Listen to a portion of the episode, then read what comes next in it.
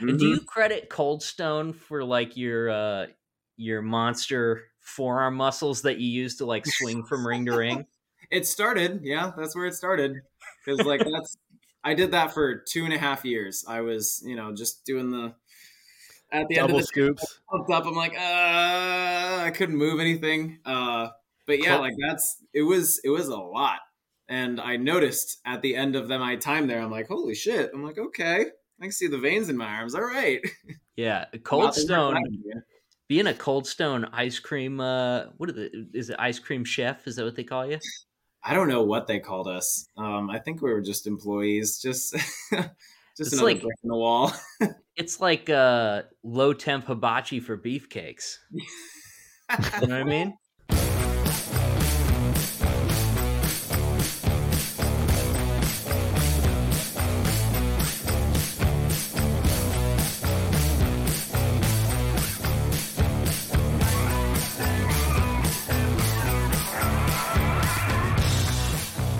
Welcome to Growing Up Christian. I'm Casey, and uh, Sam is not with me at the moment. He was uh, involved in, a, in an accident. He was piloting a, a, a, small Zeppelin somewhere near the Canadian border, and uh, it, I say Zeppelin. It was actually it's like a it's it's a mylar balloon shaped like SpongeBob that just has a a lawn chair riding underneath and uh, he was shot down by an F 35. So I'm sure he's fine he'll be back uh, almost guaranteed. But I just wanted to jump in and say hey and tell you a little bit about our guest this week, Josh Wagg, or uh, as you might know him as the Death Metal Ninja. So, Josh is a former and current contestant on American Ninja Warrior. And uh, he's a he's a pretty interesting guy. So he reached out to us a little while ago um, you know, he liked the podcast and told us a little bit about himself and how he'd been competing in this uh, on this show. Um, it was funny because he, uh, after we finished recording the episode, you know, he had found us because uh, he he saw my wife April's um, episodes that she did for the sh- with us, you know, because she's done a couple of things with us. He was following her page and uh, found us through that. So we're we're talking after the show, and he's like so uh, how do you guys know April Gloria? I'm like, oh well, she lives here. He's like, what? I'm like, yeah, she's she's my wife. We're we're married. So it was kind of funny. But uh, Josh is an interesting dude. He grew up kind of in the ministry. His family was sort of in and out of the ministry, mostly in. Um, they did a stint in the mission field in Venezuela and then came back and his dad worked with a church in Fort Collins. Things kind of went south. It was a little ugly. We get into all of that. And then he tells us a little bit about, you know, how he got into doing American Ninja Warrior. He also does like a bunch of fitness training and a bunch of other things. In fact, he's got a Linktree. I'll put a link in the description to it so you can see, but he does a number of different things, sponsorships, um, He's got merch and just like in the past week here, he got confirmation that he's going to be on this next season of American Ninja Warrior. And so you get to see him again. Uh, you'll know him by the he's got the the full on death metal corpse paint on when he's running the obstacle course. So it's pretty cool. But uh, yeah, very cool guy, fun to talk to. Great episode. I think you'll uh, I think you'll laugh along with us at some of this stuff. And yeah, it's a good time. If you like the show, leave us a review wherever you listen to it. Share it with a buddy. Uh, that is, you know, we're we're always surprised at like how many people listen to the show, and, and and I mean, we really haven't. I mean, who? How do you advertise for a podcast? I mean, it basically is all just kind of word of mouth and stuff like that. So, appreciate you guys and all you've, uh, you know, all the times that you've shared the the show and showed us to other people and written reviews all great. Thank you very much. And if you want to jump in on the conversation, talk to us directly and some other really cool people that have been through a lot of the same or, you know, more horrific things, you can join our Discord. So you'll find a link to that in our Linktree. Check our Instagram bio and you can get to it from there. We've had quite a few new uh new joinees lately, so it's fun to meet some new people and uh, welcome them into the fold, and you know, dump dump the memes out of their phones, hold it by the ankles, and just shake them out. So, all that being said, I hope you enjoy this episode and our conversation with Josh Wagg. All right, everybody, we are back with our guest, Josh. What's going on, man? What's going on, guys? Happy to be here. How are y'all doing? Doing well, dude. Doing good. Uh, this will come out quite after the holidays, but yeah, as of right now, we're all gearing up for them, I suppose. Yep, I'm right next to my Christmas tree. I got as much done as I could this week, and that's you know all you can do. What does the death metal ninja ask for for Christmas? Like spiked pauldrons and white and black paint. Yeah, I asked for the uh, the little like armbands that have spikes all over it, collars Perfect. and stuff. no, I'm I'm I hate asking for anything. I'm not that type of person, and it when someone asks me, it just I'm like I don't know, I'm just nothing. Please don't make me uncomfortable. I, I feel know. like everybody hates asking for things, but some people yeah. seem okay with like letting you know that they don't like what you got. oh, yeah. oh yeah. As soon as like, they get something that they like, they didn't tell you not to get them, but they knew in their head that they didn't want that. But as soon as you get it, they're like, mm, yeah. That, like that old the... rule of like repeating, like just saying what it is, like, oh, maxi pads. Thanks. I like the people have. that go out of their way to make sure that like you know what they want just in case you were thinking of getting something. Like there's no reason for that person to get you something, but it's like just in case, you know, one of the things I really want. Oh my god. That's that's so like far gone for me. I hate I try not to be around those kind of people. Yeah. But I genuinely find Christmas. Well, okay, if my wife listens to this, she'll just murder me right afterwards. But it's like because there's no reason for me to find it stressful. I'm definitely fall into the stereotypical dad who doesn't do a lot of it. Uh, or and by a lot I mean pretty much any of it. But um, it's bad. I feels really. Uh, uh, I don't feel great about airing that one out uh, for the public consumption, but it's we easy to, to, feel better about it. I mean, you can just like do some of it. Yeah. Like I'll have to like even getting a gift. So my siblings and I do like a swap. Uh, we mm-hmm. just pull a name out of a hat. Well, we don't really use a hat. We use the internet to randomly assign people like normal people. But yeah, I'm like, yo, I cannot. Even for my siblings, I'm like, I don't. I've known you guys my entire life, and I don't know what to get any of you. yeah, that's what I was just going through. Like, oh, I'll think I have ideas, and then the more that I kind of like let them fester in my brain, I'm like, no, that's a terrible idea. So more and more time passes, we get closer and closer to Christmas. I'm like, uh, gift cards. That's what we got. All right. Yep. I have a few rules for gift giving, and mm-hmm. I feel like I've got. I've, I I think these are solid, and anybody could use these. Okay. Only give guns. Only give. and our memberships. I was gonna say if uh if it's a dude, you can always get him a knife. Like nobody's ever opened a knife and they're like, like you could give me the worst knife in the world and I'd be like, oh, okay, oh, presents with it. Why not? Yeah, this will be my master bathroom knife. You know?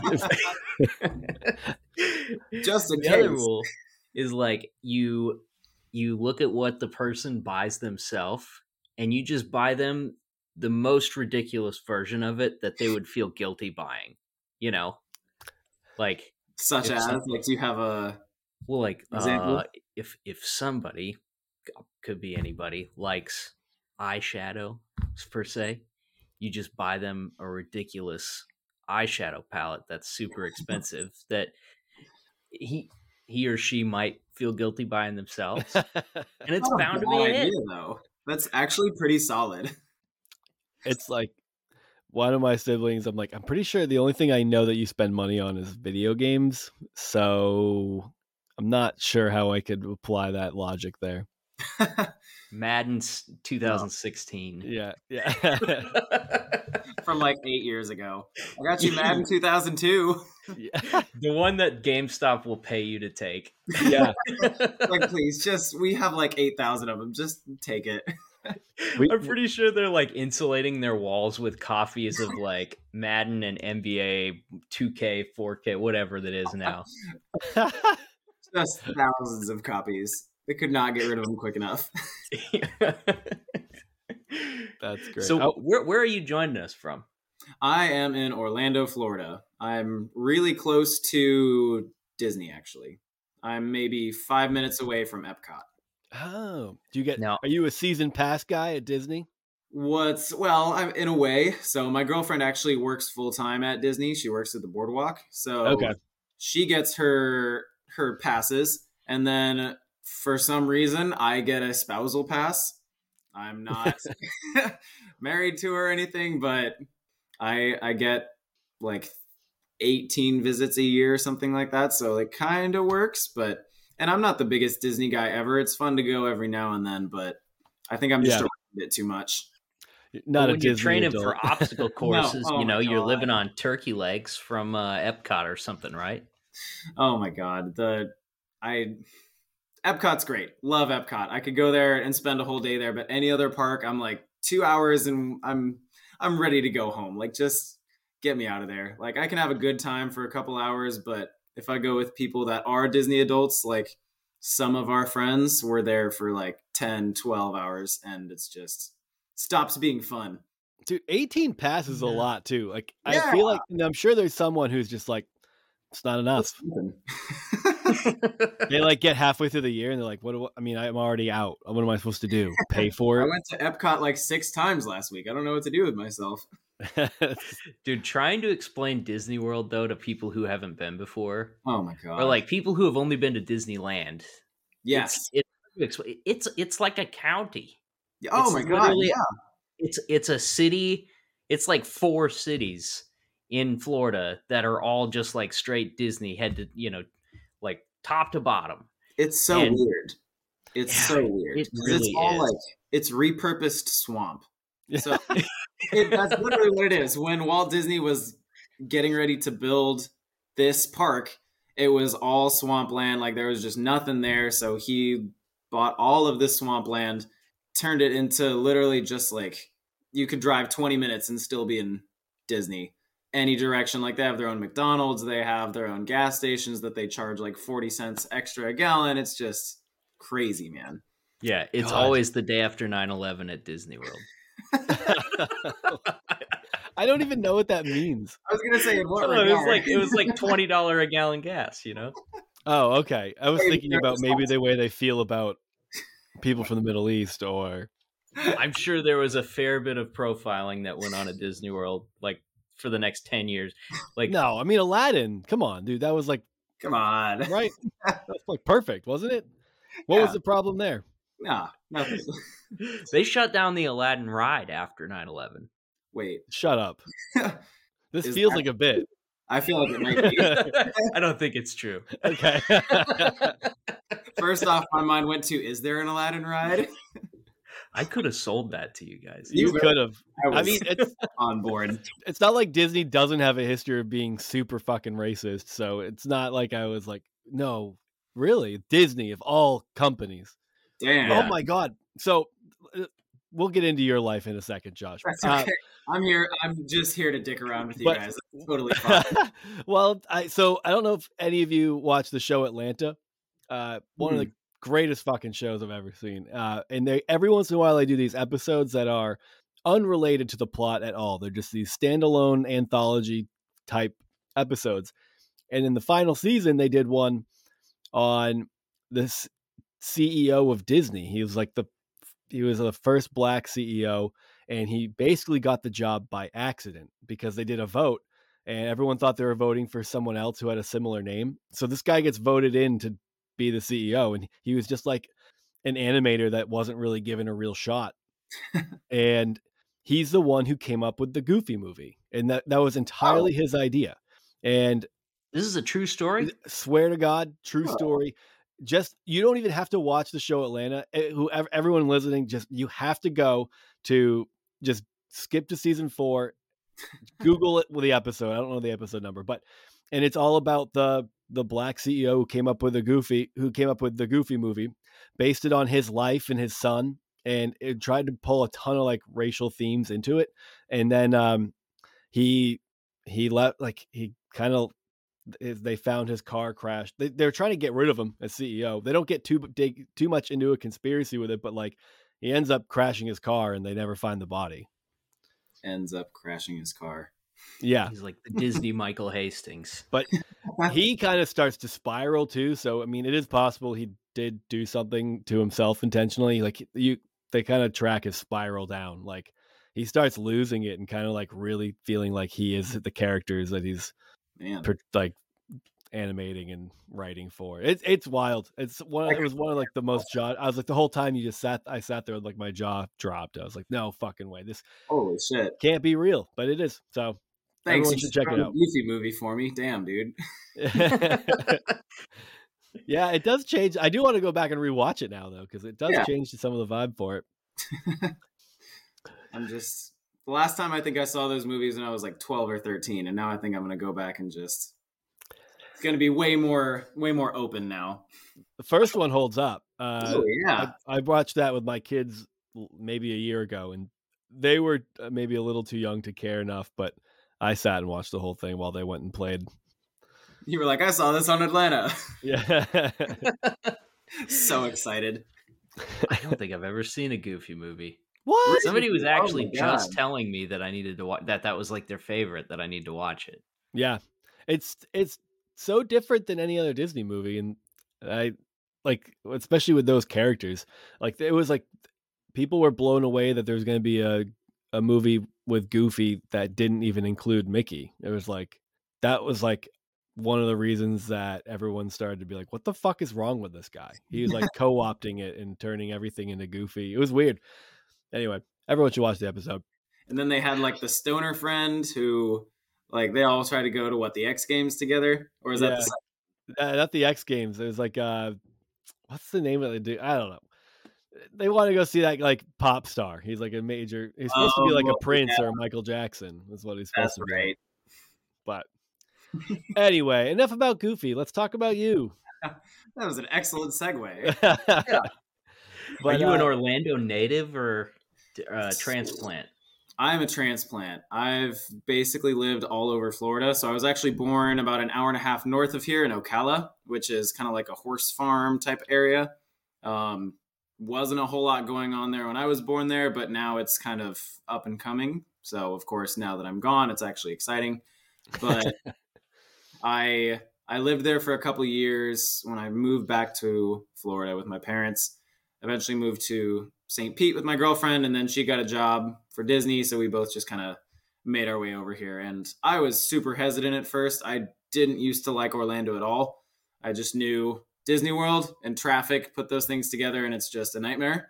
And I was pleasantly surprised when I got here. There's a lot more opportunities and a lot more things that I can do to make something of myself here. So I was very, very pleasantly surprised. That's a big city too. Oh my god, yeah. Florida's a weird place because like I've spent a ton of time there between like you know family vacations and then work. I worked a ton down there for a while, Yeah. but it's so weird. It's like a I don't know. It's like an avocado. Like there's the there's the uh the shell on the outside, like on the coastal regions, and then there's that you know that band that extends from like you know five miles inland to somewhere in the middle where people the reading level goes up again. You know, the literacy rate is like back to normal. yeah, it goes from like cocaine beach resort to True Detective, and then back into like normal midwestern southern uh, town. I was really interested where you were going with that analogy, and it actually panned out. Yeah, I was just trying to avoid onion. Onion's so easy, you know. yeah, that was that was a good one. I, and they don't. Incidentally, though, both onions and avocados not good for dogs. Ah, you are. That is true. So, the did you like spend most of your childhood then in uh in Ocala? Um, so I was born there. My dad was a youth pastor at a, a little church in Ocala. And honestly, we left. I was talking to you guys about this before. Like, we left to go to the mission field when I was three. So I probably lived there oh, for Okay. two and a half, three years. My parents just started deputation. You know, it's like going around getting all the people to support us. We did that for about six months. And then after that, we moved to Costa Rica for a year and a half. And they learned Spanish there. I don't, this was before Duolingo was a thing. So they moved Yeah. to Costa Rica with some friends, learned Spanish. Uh, after about a year and a half there, we ended up moving to Venezuela. And we were there for about six years. Dude, Okay. is uh, first of all, I've never heard the process called deputization. Uh, oh, really? yeah. yeah.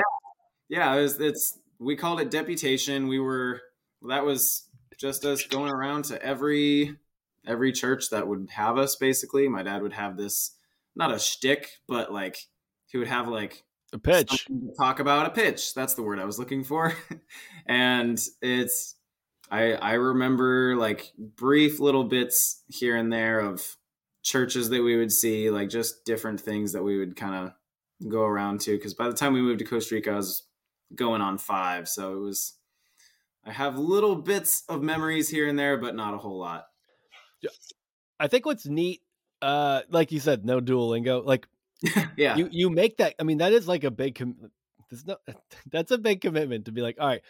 So first, we want to we want to be missionaries. So we're Yeah. gonna raise money for six months, and then we're gonna live somewhere for a year and a half and just learn the language. To, I think that is really cool. Uh, just to be able to make that commitment. Whether obviously my feelings about yeah you know, uh, proselytizing in other countries has changed a lot, but the the commitment level to just go, I'm going to learn this language, and then to just really dive into it like that is pretty sick. Uh, I would love. I've. It's just. I feel like that's one thing that people say all the time. Like, I'd love to know another language. Yeah. No one really commits to it.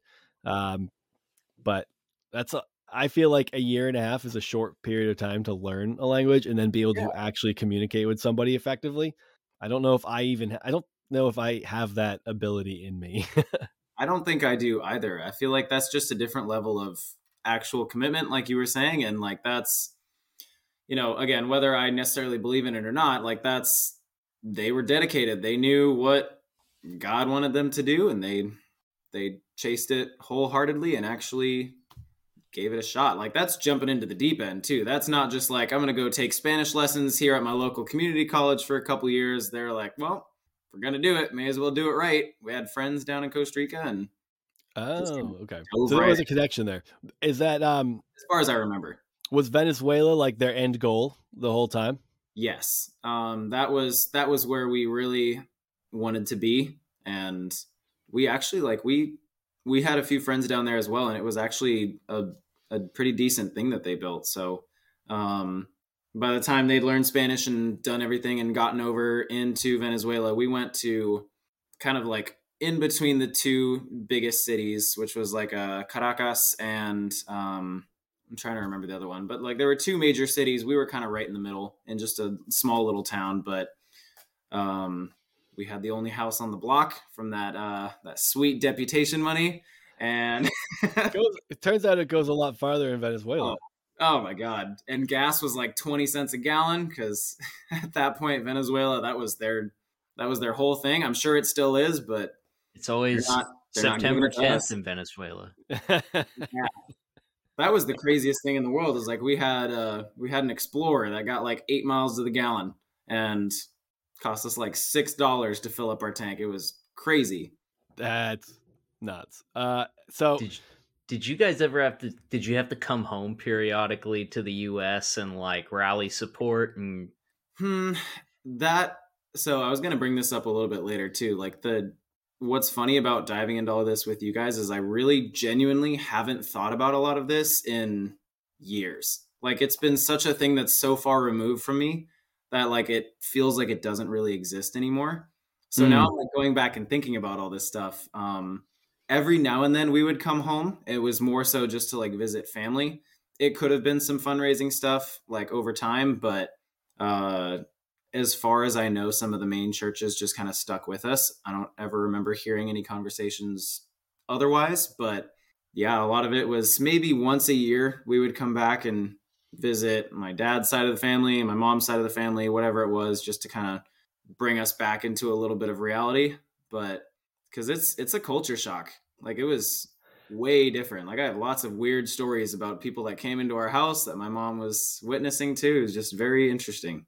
Came into your house in Venezuela, or when you were like that was okay. But your early child, so your early childhood was all basically international. Uh, you said uh, you were there for seven. What? So you moved back when were you like eleven or twelve when you guys moved back, something like that? Um, I was about nine or ten when we moved back. Okay. Um, so we got we got to Venezuela and I was probably four and a half, five, and then I think we were there for about five, five and a half years or so. So yeah, it was it was very strange, and I'm super lucky that I grew up to not be the biggest dork in the world. that, that, that really changes people. Like being out of the country and having no social cues, but your family members, like that makes you makes it a little weird if you don't fix it pretty quickly. So I, I got bullied just enough when I got back to the States to become like a generally normal person.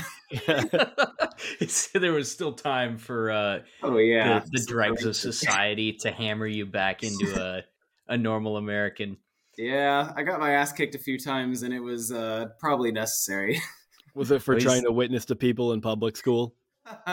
uh, no, what was even worse was um, when we finally did come back to the states. My my dad became an assistant pastor at a church in Colorado, and I'm very excited to talk about them because they did us dirty. So, oh, oh yeah, we'll but, need names. I want the oh, I yeah. want the pastor's name. Oh, hey, we'll we'll, I, we'll pull an old trick and just put put their name in the episode title. Yeah, there you go. Talking about our dear friend. so, yeah, were you in like a, an Americanized school in Venezuela? Uh, no. So that that just added to the weirdness of us as kids. So when we moved there, we had already been homeschooling because like we were moving around the whole time. We were homeschooling with, uh, I'm sure you guys know this, A Beka Book. Oh yeah. Oh yeah. yeah. So we were we were using that, and by the time we got there, it was a little bit more like honed in. My mom was actually doing the classes with us. And at a certain point, they had the really great idea of sending us to a Spanish school that was nearby and just have fun, learn the language. And I was like six at the time. Wow. I think that lasted maybe three weeks, and that was it. And we are like, all right. I learned nothing. I didn't try to learn anything. I was like, no, nah, I think we're good. That's oh, man a very that is not how you learn. Well, I shouldn't say that's not how you learn language because plenty of people immigrate that's, here, and that's what tons of immigrant kids have to send their here. to, which is so. My school is um the school that I'm at now, it's like it's probably only like 20 or 30 percent white and then there's like a huge immigrant population in the town so there's a lot of kids who come in to like preschool speaking it, but it's, it's preschool it's not like you're in like first yeah. or second grade or something like that but there's a lot of kids who go into the preschool who don't speak english and that's where they learn that's where they learn english uh, but what's kind of neat and i was thinking about this uh, i think about this a lot with like kids and stuff because everyone you go to high school in in the U.S. and they're like, all right, now you have to take two years of a language because that's somehow supposed to make you a better, more well-rounded person, and it's like. I don't it makes zero sense to me that you wouldn't just like start teaching them another like kids another language when they're like in first grade or yeah. whatever and then just like do that up through elementary school and then call it a day in high school or middle school but uh, I didn't think any schools did that, but uh, the school that I am working at actually has like a dual language program, and huh. as long as you're like doing well um, with your like reading and like uh, yeah, God, what's the word? Um, whatever, the, like the English arithmetic. Yeah, whatever. Uh, but yeah, arithmetic. No, uh, but you can kids just yeah. Parents are like, I want my kids to be in the dual language class so that way they can learn Spanish. And yeah they're learning it and like starting kindergarten, first grade. And I'm like, that is so cool and such a better idea because especially now, I'm like, I would love to learn Spanish. I feel like once, even after I'm like finished with my uh, master's program, I want to just start taking Spanish like classes to actually learn Spanish for real. Uh, since it's such like a since it's such a high population of Spanish speaking people at where I work. Yeah. Did you hold on to any of it, or I mean, that was so long ago. I imagine it was tough to keep it. Yeah. Well, here's the thing. Uh, I had opportunity to learn it. Um, it. I was really young when we were there, so there was just the whole like I didn't really try, and Yeah. yeah. So my parents focused more on my sisters. Like they actually like tried to include them on some of the church stuff and like help them like talk to people. So I was just kind of like there. I would just listen. I can kind of like understand. I have the accent. Like I can I can say Spanish words properly and not sound like a gringo.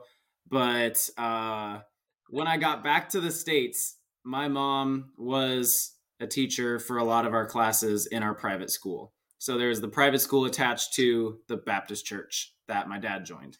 So my mom taught English, Spanish classes, pretty much every anywhere that she could fill in. And like you were saying, we had the opportunity to take Spanish classes from like fourth grade to sixth grade. And then uh, for our last two years of high school, we had to take two years of Spanish as well. So I was made to take these classes. I didn't try, even when I was given the opportunity. And I regret it now because I live in a very Spanish population. Like it, Yeah, it I did- so helpful for my job now. I took like try six years of Spanish altogether too, and I. I remember word. like random words like uh, biblioteca is library, chaqueta de lluvia is raincoat, if I remember correctly. Yep. I know bathroom and that's about that's about all that sticks. Practical terms. Uh-huh, but I can say people's names properly. So when people come into the gym and they have a very Spanish name, I can make myself not sound like a total idiot. that eh, honestly, uh, trying to say Spanish names when they when you hear it with the accent and then you say it back, you're like, God, that was not right. I heard it like, like, wow, and I white felt I felt like I was about to say it that way, and it did not sound right at all. the the uh, the whiteness just kind of shows a little bit every now and then. Yep.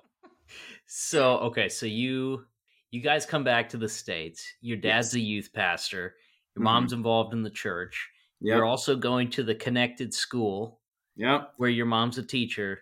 Yes. There's just And like no escaping your parents' gaze, huh? No, there there's no escaping it. Um, so my dad was actually he was the assistant pastor of the whole church, and he was also the Bible teacher for seventh grade to twelfth grade.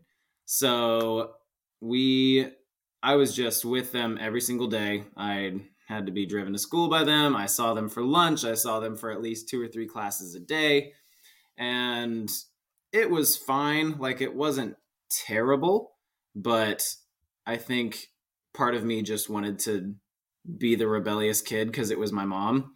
So I was just not not into whatever class was being taught. But so I was just kind of an asshole in a lot of high school. And that was another thing too, was like when I got there, I was probably in fourth grade. I think that was when I started. And that's that's when I realized that I was just a little bit weird. Just not not like the rest of the kids. It took me a few years to kind of figure that out. And it was such a small school that there was, I believe, nine people in my graduating class. It I was feel you. You and Casey have a lot in common then. Yep. it was not a great time. But yeah, so Was that So- an Abeka school? um I think yes for the most part, but I think it was also uh I think it was kind of a mishmash. So I remember some Bob Jones stuff. I remember Yeah, the BJU. Yep. I think they tried to steer away from the BJU stuff because they didn't think it was as accurate, I guess, or as like in line with what they believed. But it was a lot of Abeka. Um, but I will give my mom props. Like she, she was the literature teacher, English. Like she had us reading things that were not in the curriculum. She had us like actually trying to read classic literature and things like that. That I'm sure Abeka would have not not been a fan of. Hundred percent. Yeah. Yeah, I never did Abeka. My school was ACE, Uh huh. Accelerated Christian Education, and it was like the structure of ACE was basically like self-taught homeschooling where you just had these little self-contained books and you would do those books in your little cubicle Oh You just- you yeah, grade it yourself like i mean we didn't 100, technically have like 100? classes dang. i got caught uh i got caught cheating on that had to repeat like a couple of books How, like how would you not? the The temptation is there. Like, is that just part of their curriculum to see if you'll cheat? If you don't cheat, they give you a higher score. i think it's like one of those things where it's like we're in the end times jesus is coming back who cares if they it can doesn't read matter anyway. I mean, look, the teachers there already got shitty to zero salary. Like, do you think they Oh. want to spend their time grading papers? Absolutely not. they don't.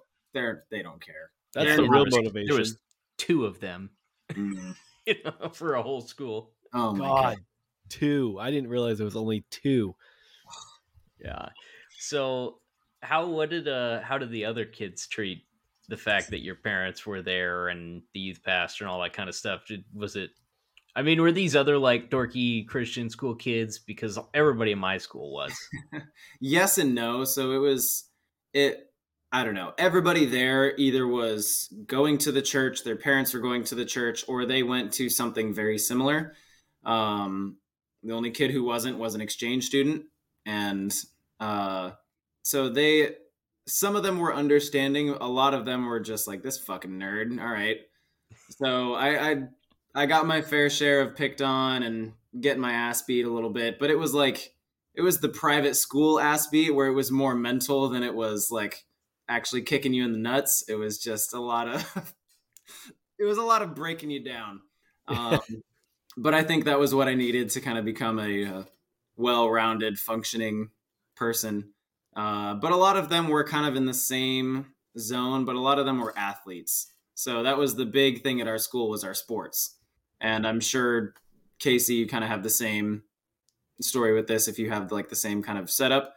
Uh, the only thing that mattered was sports, and if you were good at a sport, then you were cool. If you weren't, you're not, and that was me. I was fucking two left feet, couldn't do anything, couldn't play soccer, basketball, nothing. So I was not not a cool kid.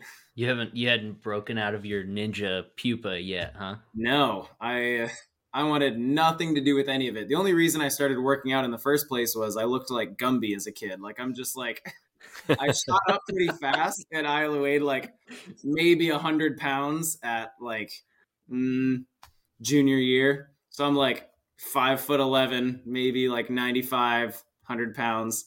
So I'm like, all right, I got to do something to not be a, a stick.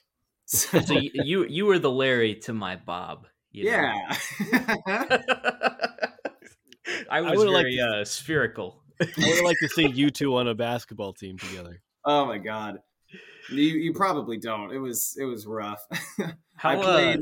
Yeah, go ahead. how how many kids were in the school? So was it like one of Hmm. because like in my school everybody had to play pretty much or else we Oh, couldn't yeah. have a team. um, we weren't that bad. We were pretty close to that though.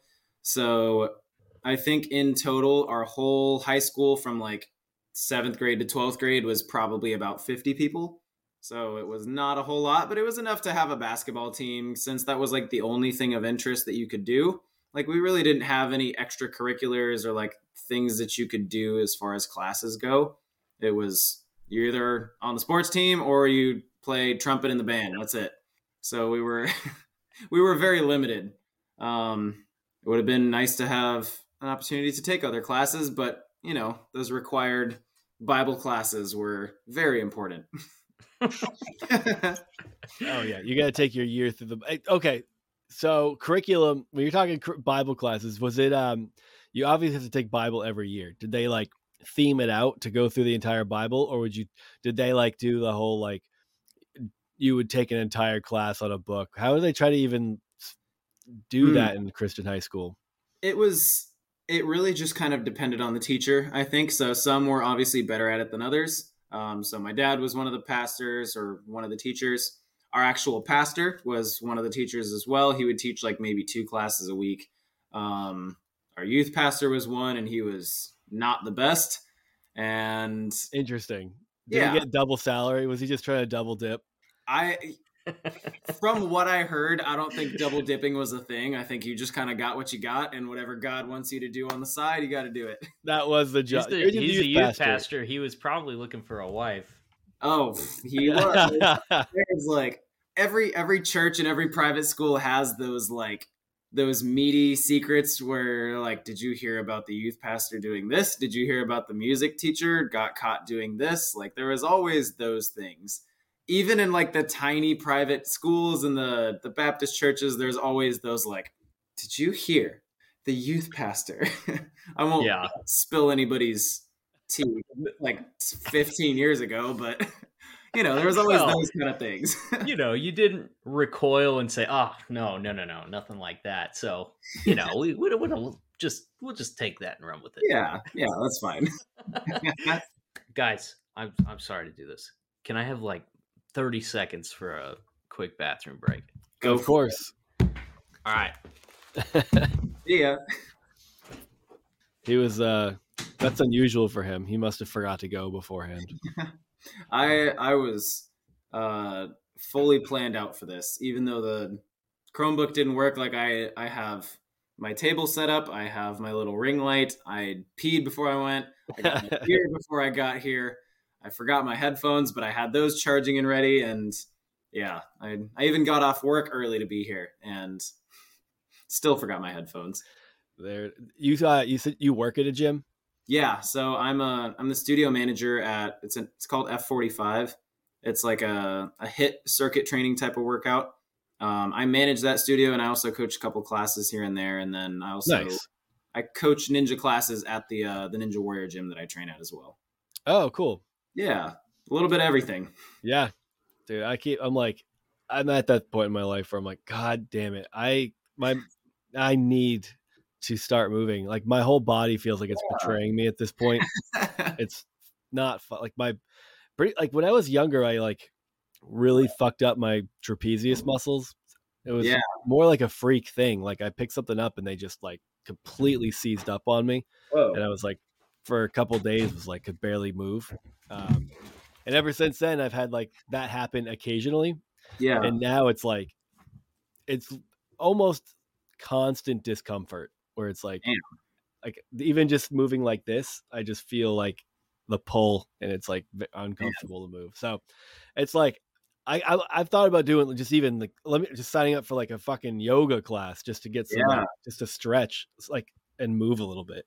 it's it's so good just any type of movement in general um i'm a big fan of like it sounds super douchey but i really love hot yoga i think it's fantastic they Yeah. bump the room up to 105 degrees and you just kind of sweat it out for an hour and it's awesome it makes you feel insane afterwards because it's Yeah. all like a mental thing where you're like i just got to push through this i got to push through this i feel like i'm gonna die but i got to push through it and by the time you're done you're just like on the floor in your own puddle of sweat you're like this is nice i feel good I don't know what would come out of me in that environment. It's just everybody's like it's, it's, Farts, it's like sweat a little bit of vomit it's like so it smells like somebody's microwaving like a nutter butter in here. Like I'm sorry, it's my pores. I ex- I excrete little Debbie grease. i'm Well- always really really impressed by casey's uh his thought processes and his uh his comparisons they always make me laugh and they're always fucking brilliant yeah. I see, and every time I hear him start a sentence off with, it's like I'm like, You're like, okay, oh, here we go. all right everybody buckle up. we don't know where we're getting off this ride. it's an avocado it's microwaving a nutter butter it's just a good time yeah. Uh, where were we before you went pee? Well, okay, so it sounds like there was some there was a there was a schism with the church at some point. yes I'm sure um, that didn't come out of nowhere. Like, what's the culture at this church? Was it Yeah. somewhat toxic? Was there drama like leading up to this point? Did you see it happen to anybody else before it was happening to like your family? Yeah, so there's just a little bit of everything you just mentioned. So, um, it's a Baptist church, so I'm sure you guys have had your fair share of run-ins with Baptist churches, and you know plenty about them. Um, they're very very strict about what the people on their staff can do. So my dad being the assistant pastor was on the spotlight a lot and um, he was very concerned that if his kids messed up in any way then they were going to get fired so there was always just that constant like if you're doing this i'm going to lose my job. If this happens like they could fire me. And it wasn't like oh wow. That's like a weird pressure to put on you as kids. Yeah, yeah and you know like i really it's it's nothing that i like hold a grudge against anymore. Like I used to, I used to not be okay with it at all. Like it used to really make me upset because I used to think like he's never home, he's putting work above the kids, like he really just doesn't care. That's what I used to think because I was a freaking teenager who just didn't understand the way that life worked. So I understand now that he really was just trying to provide and the job that he had was providing and it seemed to be working. Like it was good for what he had. Um, my mom didn't get paid very much, but I think my dad got enough to like be comfortable. Well, to be fair, so, she's a woman, so she got what she deserved, right? Yeah, that's right. All they're good for is teaching, right? so there was that. Like there was definitely that uh that kind of looming I could get fired if this happens. Like if this ever comes out, I could get fired for this because there was just really weird rules for us as uh, pastors' kids. So like we couldn't go to movie theaters, we couldn't listen to any kind of contemporary music, we couldn't be caught out, you know, going to the mall and holding hands with someone like that, that kind of stuff. So it was just very uptight. Like they were very strict on what you would post because that's when Facebook got really big too. Like that was 2000. How old am I? All right, so that was like mid 2000s, like later 2010s when like Facebook was becoming a big thing and you know, people would post anything they wanted on there. They didn't really understand what was happening. Um, so my dad all the time would be like, "Don't post this." I remember I used to play Tony Hawk Pro Skater with my sister all the time. Loved everything about it. Um, that was just like our thing. And there was an ACDC song that was on there that would always get stuck in our heads, and we would sing it to each other. And I posted a lyric from the ACDC song onto my sister's Facebook page. And my dad pulls me into his office one day at like 9 a.m. And he's like, What is this? I'm like, Uh, a song? He's like, No, that's ACDC. I'm like, Okay. I wasn't aware. He's like, take it down. He's like, I can get in trouble. I'm like, okay.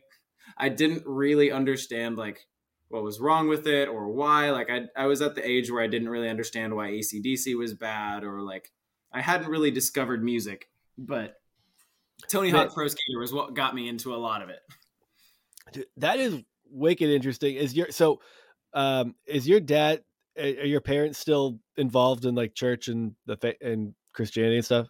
To a degree, yes. Um, so they they go to church, and I think that's kind of about it. I think my dad teaches some Sunday school to some of the adults every now and then, but I don't think it's like a regular thing. Um, I think after what happened at the church, they really just kind of like we're yeah. not doing this this way anymore. Like they realized what had happened, the way that they were treated, and I didn't even get to that point yet, but yeah, um, we'll jump back. The only reason I was asking that at all was because it's like, like what curious to think about like what what his perspective on that would have been would be now. Like to think about yeah. like how much pressure because as a as a per as a person who needs to hold down a job to take care of his family or whatever, you're just yeah. Like, oh, I'm gonna get in trouble if you post that. Like this that that unnecessary pressure to put on like the church put on your dad. And, yeah. and that it's like how can you, you like no one can control their kids. It's like it's funny because you know, on one hand you're like that's fucking stupid. That's a dumb way to treat people. What church does that? But then that's like literally in the Bible. Uh, if you're going to be a pastor, you need to be able to manage your own household because if you can't manage your household, how can you manage a church? And yep. they take that one literally, and it's like, well, at least they have some follow through, I guess, on being literal with the Bible. Uh, of course, only when it comes to putting on, yeah, it's like I, their follow through generally only applies when it's going to potentially ruin somebody's life and make everything worse. it's never like they never like hold a mirror up to their beliefs or their inconsistencies. They'll just pick out stuff like that and not a lot of kids will be kids. Yeah, sort of no, there's not there's not a lot of that. They stick to the gay shit and they stick to Yep. uh pastors should control their household and the rest is like, nah, leave it up to interpretation. I'll kind of decide what we want to talk about this week. yeah. Dude, it's funny says because like differently. Go ahead, Casey. Yep. my you know my uh my dad was he was never a pastor or anything but he was always you know he was in church leadership a lot it's just kind of who he is like if he's around some place for long enough somebody's gonna ask him to run things because he's that guy you know Yeah. and like uh you know in a much less dramatic and probably like hurtful way like the same sorts of type like i i think those similar sorts of things happened with them where you know it's almost like being in church leadership it's like seeing how the sausage is made yeah. and it it i think it makes you jaded it makes you not want to do it anymore yeah. it's hard to find the fun in it and i don't know where like some of that comes from but i think a lot of it has to do with people who are like constantly moralizing constantly trying to like reaffirm that their belief system and stuff is like the way and the key and all that there is and people who are like so culturally ignorant but yet so convinced that culture is what's causing like every ill in the world Yeah. like Yep. they're convinced that rock music is like destroying kids' lives and that now it's rap, you know, and stuff. Yeah. But like then you'd sit through presentations where they'd talk about bands from like 30 years ago as if it's present day, you know. Yeah. I'm like, no none of us listen to none of us know who the doors are, dude. Like I I have a great story relating to that actually. So we had at, at least like twice a year we would have an evangelist family come through, and they would Oh. have like a week long thing where they would kind of take over the Bible classes. We'd all meet in like the assembly room, and we would all listen to the evangelist tell his stories and stuff like that. So. I don't remember the name of this evangelist. If I did, I would call him out because of how stupid he was and how like bothersome his thought process was. But what sticks out to me is he was talking about how the Lord saved him from all of his heavy metal headbanger music. And he goes on to list his heavy metal headbanger music. He's like, I would listen to Queen. I would listen to ACDC. I would listen to Ozzy. He's like, all that heavy metal headbanger stuff, like that was what I was into. And this was at the point where I was discovering like like I wasn't super heavy yet, like I wasn't into like the death metal stuff yet, but I had found like Slipknot, I had found uh like Blessthefall and like these like deathcore bands and like so I would like kind of sit and listen. I'm like, Queen? That Yeah. that's Queen's a bop. Queen is like Queen is But you- awesome. you play Queen at like a wedding, dude. That's Everybody knows it. Oh yeah. It's metal. fantastic, but I wouldn't necessarily classify it as heavy metal headbanging. it's like it's like pop. It's pop music. Oh, yeah. from- it's, it's it's not It's- headbanging, it's foot stomping music, Yeah. you know. That's that's a more appropriate way to describe it. But that always that always just kind of tickled me because like he he came when I was like maybe twelve, then he came back when I was like fifteen, and like Ooh, the- they had him back. Jeez. Yeah, they had a big back hit. several Some of them were on a circuit, man. Did- Mhm. Did he have did he have kids that he brought along? He did. Yep. What were Younger they like? younger girls, if I remember correctly. Were they in matching outfits and they were floral pattern dresses? Uh-huh. They're little like pink flowy dresses, and the mom would be wearing the same dress only in her size. It was just a whole thing. They play Yep. recorder solos in front of the church for special music. I'm sure they did something to that effect. Like it was always just like kind of kind of cringy stuff that they thought was really cutting edge and really cool. But it's like it's the equivalent of being a missionary kid. Like you don't have any social cues and they don't really understand the real world and it was very evident. Dude, it's I- weird how like when you there's like different types of families that would come through church. You know, whether you were talking about missionaries or or evangelists or whatever, you know. And I feel like we've, we've like laughed a lot about the distinction between people who went as a missionary to a real place that was like a totally different culture and they went and Yeah. integrated themselves in that place you know like we Mhm. had a family that went to papua new guinea and lived Oh, with yeah. the tribe and you know translated their language into a written language and translated the whole bible My those kids were cool oh like yeah, they were fun to be around Shit. Like they've, Yeah. they've lived a life. and then there would be kids who were like yeah we're uh you know our family's missionaries to uh belgium You're like, and they were right. always weird You're like you just figured out your parents just figured out how to be like weird pod people for free in Belgium. You're Like, like, where can I go where the people are the whitest? Let's let's stick with that plan. yeah. The worst part about it is like every three years you have to come back and talk like pudgy Bible Belt people out of like Ugh. you know one diet coke a week to support your family. and you have to convince people that what of the work that you're doing. Well, you know, this look, we're we're we're still working on it. We're trying to get involved in the community first, you know, really make connections with people, and then that's when you can to start inviting them to your Bible studies. And so it's a, you know, it's just a slow burn, and you're like, really, You know what Hook would say, really enjoy this permanent vacation. You know what Hook would have worked like in that time period is is be the missionary family that comes back from like a cool place like that, you know, and be like, yeah, we're uh, you know, we're evangelizing, we're handing out tracts, and with every track we hand out a pocket constitution. And they would be like, take my money. It says "We the People" on the front of it. Yeah, it's a, we're handing out those little like Santeria candles, but they have Ronald Reagan on them. Yeah. People are talking again, you're like, what the hell? oh, I my- like the I like the people who well I guess these were the people running the circuits but like the the people who were so convinced that the church was just no one was on fire for the Lord anymore that they're like we're missionaries to churches. You're like God damn, get your head out of your ass. Uh, I don't think we ever really came across that, but I know there was people that did not leave the states, and I remember coming across those people or having those people come across our church, and we're like, "All right, nah, Yeah. get five bucks a week, get out of here." Yeah. what uh okay so it sounds like there was sort of a culture of like it was like management by fear for Yeah. the people in leadership there who was much so. driving that was it like the deacons did they have like a bunch of deacons that were kind of a, Mm. the power center or was it the pastor that was kind of like the uh, dictator figure Yeah, so it was definitely the pastor. Um, we we didn't really have as much of like a deacon presence. Like I, I the church that we used to go to in Ocala was very like deacon focused, and they were in all the meetings. They were here to do all that stuff. But ours was really just like the main church staff. It was uh, the pastor. Um, am I allowed to say names on this? Is that cool? yeah. go for Right. it That, Uh, you can say addresses too, man. Dox whoever you want. All right. It's not a crime. I mean, doxing you gonna get our twitter taken down bro It it happened. I'm not saying anything that's incorrect anyway. Just So don't release Elon's most recent flight logs, and we won't have any We're problems. We're okay.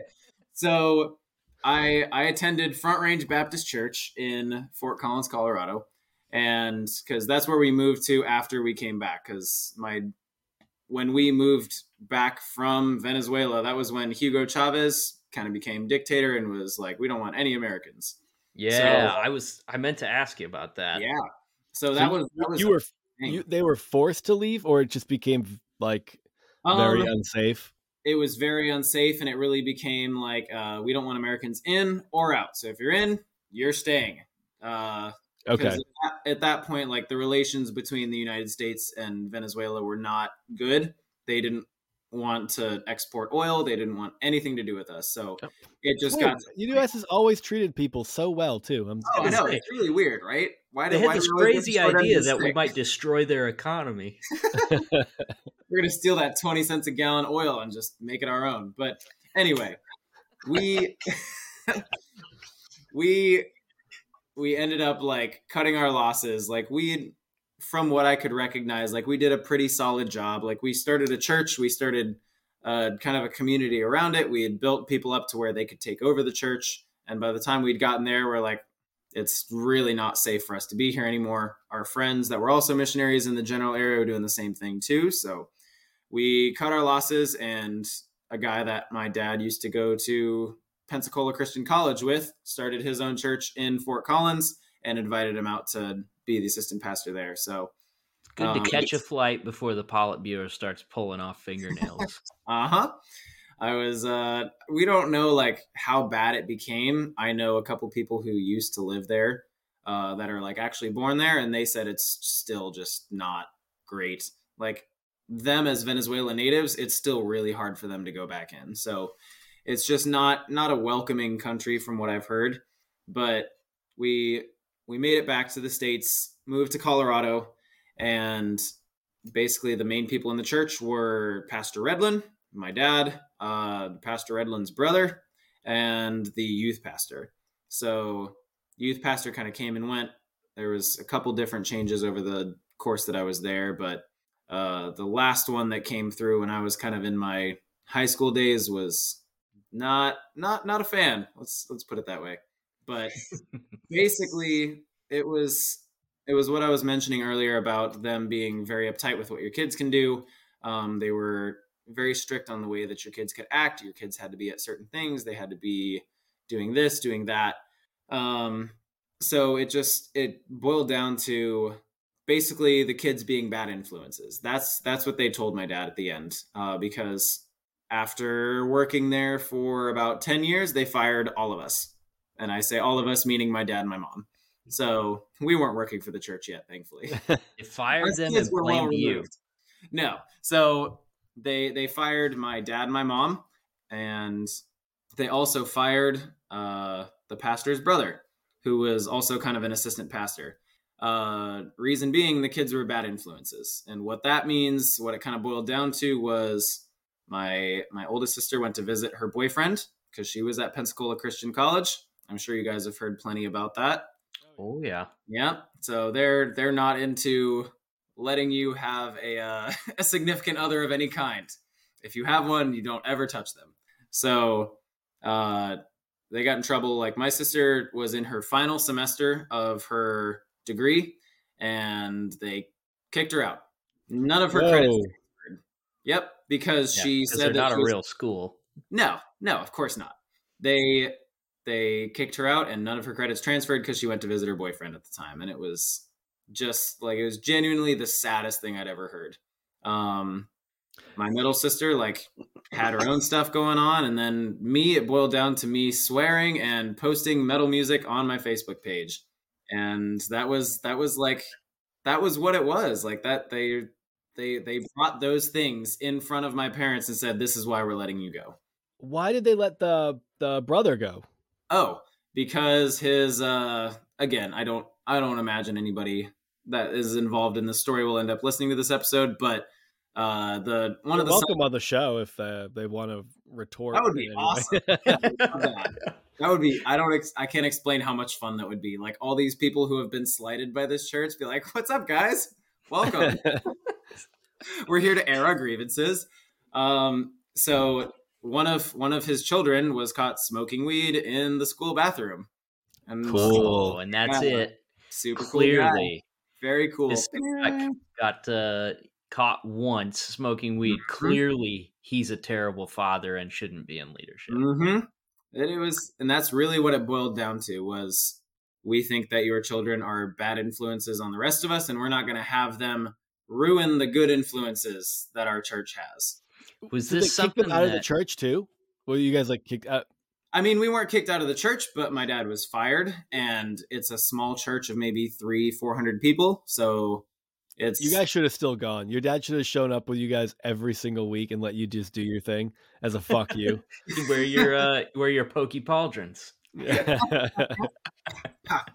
it was like i don't know after that like i by the time i was probably like 16 i was already kind of getting out of that thinking because like when i was growing up like i was all in i was full church full god full everything and I, I started working when I was like 14, 15, like just random jobs, but I actually got to go out and meet people that were not associated with the church.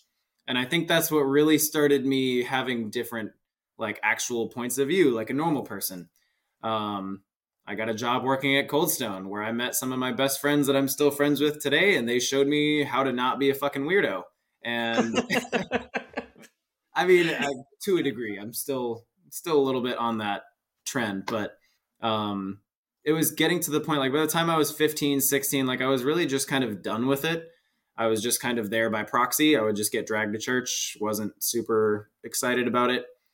And I was excited that we were leaving. I thought it was a great thing because I just didn't recognize the impact that it had on my family and my parents because like we we were in a comfortable space. Like we we moved to Fort Collins to work for this church. Like we brought everything over for this. My dad worked 6 7 days a week working for this church.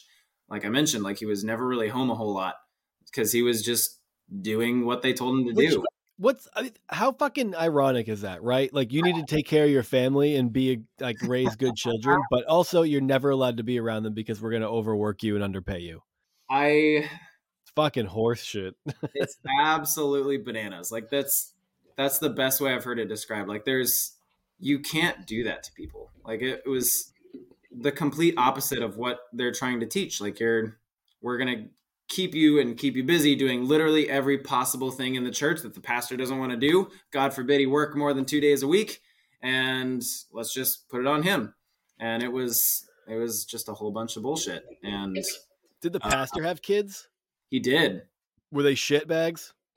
You know, he had one kid, and I think he uh, adopted him from I think Russia. So like I remember them telling the story of like this whole big like process of them having to go to Russia and like meeting him and like coming back and forth and eventually getting him. And it's just like there's stuff that happened with him too with I'm not going to again like air out that kind of stuff on here because it's, you know, somebody else that I'm still like generally okay with. I kind of talk to every now and then. But based upon their standards, the pastor should have been fired. Mm-hmm. That's Yeah. what, that's where I was going with that line of thinking. Is like he. I'm sure he found a way to insulate himself from the same standards. Oh, What, and uh, get this, he is now the head pastor at Pensacola Christian College. This So guy he left is. the church and now he is the head pastor. Oh, wow. man, we could probably Uh-huh. find some sound bites Oh. from this guy, huh? Oh yeah, absolutely. He's What- Mm. What what sticks out? Okay, when you think about this guy, do you remember any particular things that he said, like whether it was a sermon or something he said to you individually? Because I imagine he had some ridiculous thoughts on things. all in all, I like I said, like I haven't really thought about a lot of this in such a long time. It's been just out of the back of my head. Um, he was he felt normal, and that's what was weird about it. Was he felt like he was the down to earth. He was like the understanding pastor. Like he gets everything that's going on. Um, he may not agree with everything that happens, but like that's just kind of how he played himself off as. So I don't really remember any big sermons that stuck out. I don't remember like anything crazy that he would ever have said, but I just remember that it was especially after we left there was just a lot of hypocrisy that came from him, that came from his family, that came from uh, the situation that happened with us and then with his brother. Like it was just it was crazy. There was just every possible thing wrong with it was wrong. And he's still doing his thing, still crushing those sermons in front of thousands of people that are brainwashed into thinking they can't ever touch a a member of the opposite sex. Dude, it's that's such a like being a pastor is such a strange job and it attracts like us it, it attracts a few different kinds of people People like It's a- us. yeah. I feel like it's almost like uh it's almost like cops in a way. Yeah. Like you know, you've got like thing they do. yeah, it's like small town cop that's, you know, just a kind of a community guy that, you know, is fine. Like he's just there to help out where he needs to and stuff Yeah. like that. There's also like psychos Oh, yeah. psychos in two ways. Like there's the guys that are just like hardliner religious psychos that are, Mhm. you know, fundamentalist like nut jobs. And Yeah. then there's guys who are psychopaths that cloak themselves in that, you know, yeah. that just enjoy the control and the uh the authority that the position gives them. that was my youth pastor. Oh, the one that you didn't like. Uh huh. He was fresh out of uh, West Coast Baptist College. You guys hear about that one? No, Not familiar with so. West Coast. No, there was a, a school in California. He was literally like 22 when he came over. man was young and loved the position he was in. But anyway, continue with your thought, Casey. Sorry, I just like to kind of go off and air out my grievances too. No, no, that's that's that's really uh, that's it. You know, it's just like you think back on all the different pastors that you knew, and there was good one. Like I was lucky. I mean, my pastor was a great dude. He's still Yeah. a great dude. But then we had like these guys around us that were nuts. Yeah. I had a I had a youth pastor for a while that I'm sure he's fine now, Yeah. but he was a young guy that was just like brimming with confidence and ready to like just shake up a group of teenagers, you know, and and Yeah. I I don't know. I mean, we it, it, it really like sucked the fun out of all of the youth stuff, which was our only social outlet. Yeah. You know? Yeah. But I don't know what what do you remember some things that like that youth pastor did that like really Wow. stained your perception of him? Yeah, um, he was he was like the typical jock, and you know, I was I was not into I was not into sports. I wasn't into any kind of physical activity. So, uh, all that they ever wanted to do was just kind of build some kind of ministry around sports, which it would turn into like it, would- we would do like lock-ins. Did you guys ever do lock-ins at your schools? Yeah. So what would turn it well, like start off as like we're gonna have this like first half hour of gonna talk to God. We're gonna talk a little bit more about this, about that, about being a teenager. Then we're gonna go play some games. We're gonna come back and pray. We're gonna go back and do a couple more games. Like it started off as that, and then the entire night would end up being something sports related that they just couldn't stop playing because the youth pastor got too into it. And I remember he tore his ACL once because he was like, he was oh trying Oh my god. lacrosse or something with the the teenagers.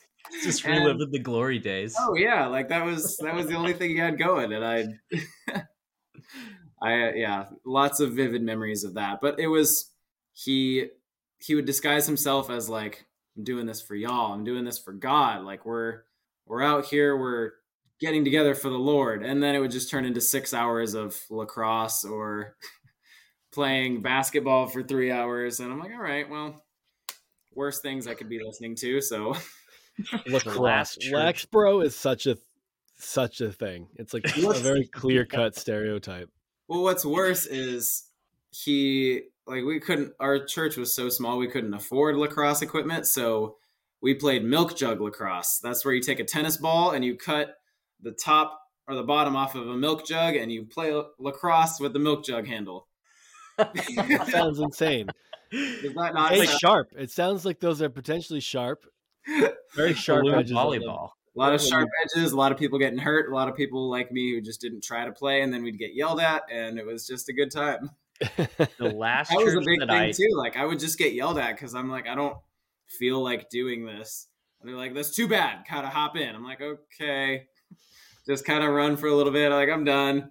Yeah. Ugh. It was it was less about God. It was more about him trying to prove that he's an athlete. Dude, the last church that I was at all affiliated with for any period of time, like my family went there and I went there some. I was kind of like, they left the church that I had been in forever and went to this new one, and I was kind of like protesting it. So I would go to the old church. yeah. Nothing to do with anything spiritual. It was just like that was my comfort zone, and I knew everybody there and stuff Yeah. but the the pa- the youth pastor at this last church that that you know I went to with him, he was like really I did not like him. And I don't know that there's anything particular that he did that like was bad or anything. It was just one of those guys that like you talk to him and you're like this guy has no interest in me or in this youth group or whatever. Like he Yeah. worked for the church full time but like he was also the volunteer like coach at the f- the local high school hmm so like i don't know that was like what his passion was was like teaching this high school football team you Oh, know yeah. that he didn't get paid for and then he had to go back and like do the youth group stuff and he seemed like he resented it Yeah. And he's also not getting paid for the youth group stuff either. It's just kind of all lumped together. yeah He's just living off of hot and ready pizzas that they throw away at midnight. Our first youth pastor, anytime we would have a uh, some kind of outing, like he would actually try to make fun outings for us. Like we'd go mountain biking or something fun. The only thing, the only provisions he would bring for like a full twelve hour day was Mountain Dew and uh, paydays. That was the only thing that he would bring. And I Mountain would my Dew and God. paydays. survive off of paydays and Mountain Dew. but he actually tried. I will give him that. Like that first one, like he he made an attempt. It wasn't great, but he tried. Oh God. so Yeah. So where did uh like so you said at 16 that's when everything started uh Yeah. turning for you. And do you credit coldstone for like your uh your monster forearm muscles that you use to like swing from ring to ring? It started. Yeah, that's where it started. Because like that's I did that for two and a half years. I was you know just doing the at the end of the scoops. pumped up. I'm like, uh, I couldn't move anything. Uh, but yeah, Cool. like that's it was it was a lot. And I noticed at the end of them, my time there, I'm like, holy shit. I'm like, okay, I can see the veins in my arms. All right. Yeah, Cold Stone work I do. being a Cold Stone ice cream uh what is it is it ice cream chef is that what they call you? I don't know what they called us. Um, I think we were just employees, just just It's another like- brick in the wall. It's like uh low temp hibachi for beefcakes. You know what I mean? Yeah. Yep. Because they would come out of the freezer just fucking rock hard. Like you you had to like just dig one in and like hope you can kind of get to the softer stuff on the middle. It was it was not easy. I remember like the a couple girls that we had as employees there that were like hundred pounds, like five four, and would like try to scoop ice cream, and it was just like it was rough, man. Then you have to slap it on a cold slate and mix it up. like a it is. It's like uh it's like watching someone work a hibachi grill, Casey. yeah. Yeah. And no, it was no the onion demeaning volcanoes there. it was the most demeaning thing in the world because I don't know if you guys remember this period of Cold Stone or if it's still a thing, but we had to sing if someone would tip us a dollar or more. You guys remember that shit? I What a never great tipped a dollar more, so I Oh, don't. First off, you're an asshole. Secondly, Hey, Yeah. what did you have Look, to but- sing? before they had the uh before they would flip a uh square device at you and ask if you want to tip Oh, 40 yeah. 35 or 30% every time you buy something for this like- four dollar ice cream, you tip us eight dollars, nine dollars, or twelve dollars. We'll look at you poorly if you don't tip any more than twelve. yeah thanks it's like really cool how these giant corporations are looking at poor college kids to subsidize their shit wages but Oh yeah, I mm, I get uh, even buying stuff online now. It'll be like, "Would you like to tip 10, 15, 20 percent? We really appreciate it." I'm like, I don't fucking know you. I don't get to see you in person. I feel like that's the one thing separating me from tipping somebody is me actually like seeing them do work instead of just some poor like 12 year old girl in China bagging up my Amazon package and shoving it. i into a- pay to watch that's it That's what I pay for. That Yeah. Yes. $2 To- put it be- in the bag slowly slow slower slower slap. you earned your tip today to be fair, Sam never ordered ice cream. He would just go in and order like four sides of nerds. I was that person. I would pack up a cup full of gummy bears after my shift every night and just walk out with it because it was just free candy. And but oh, yeah, that's it there was there was a time in Coldstone where if you got tipped a dollar or more, you had to ask the customer if they would like a song. Eighty percent of the time, the person was like, "What the fuck are you talking about?" no, of course not. But then there were those assholes who were like, "I got a Dance dollar for you." So us being seventeen year olds, we were like, "Okay." So every song that we would put together, like we would arrange our own masterpieces. Like we would put music together. I remember we had a Cold Stone version of the Family Guy song. We had uh, a Christmas song.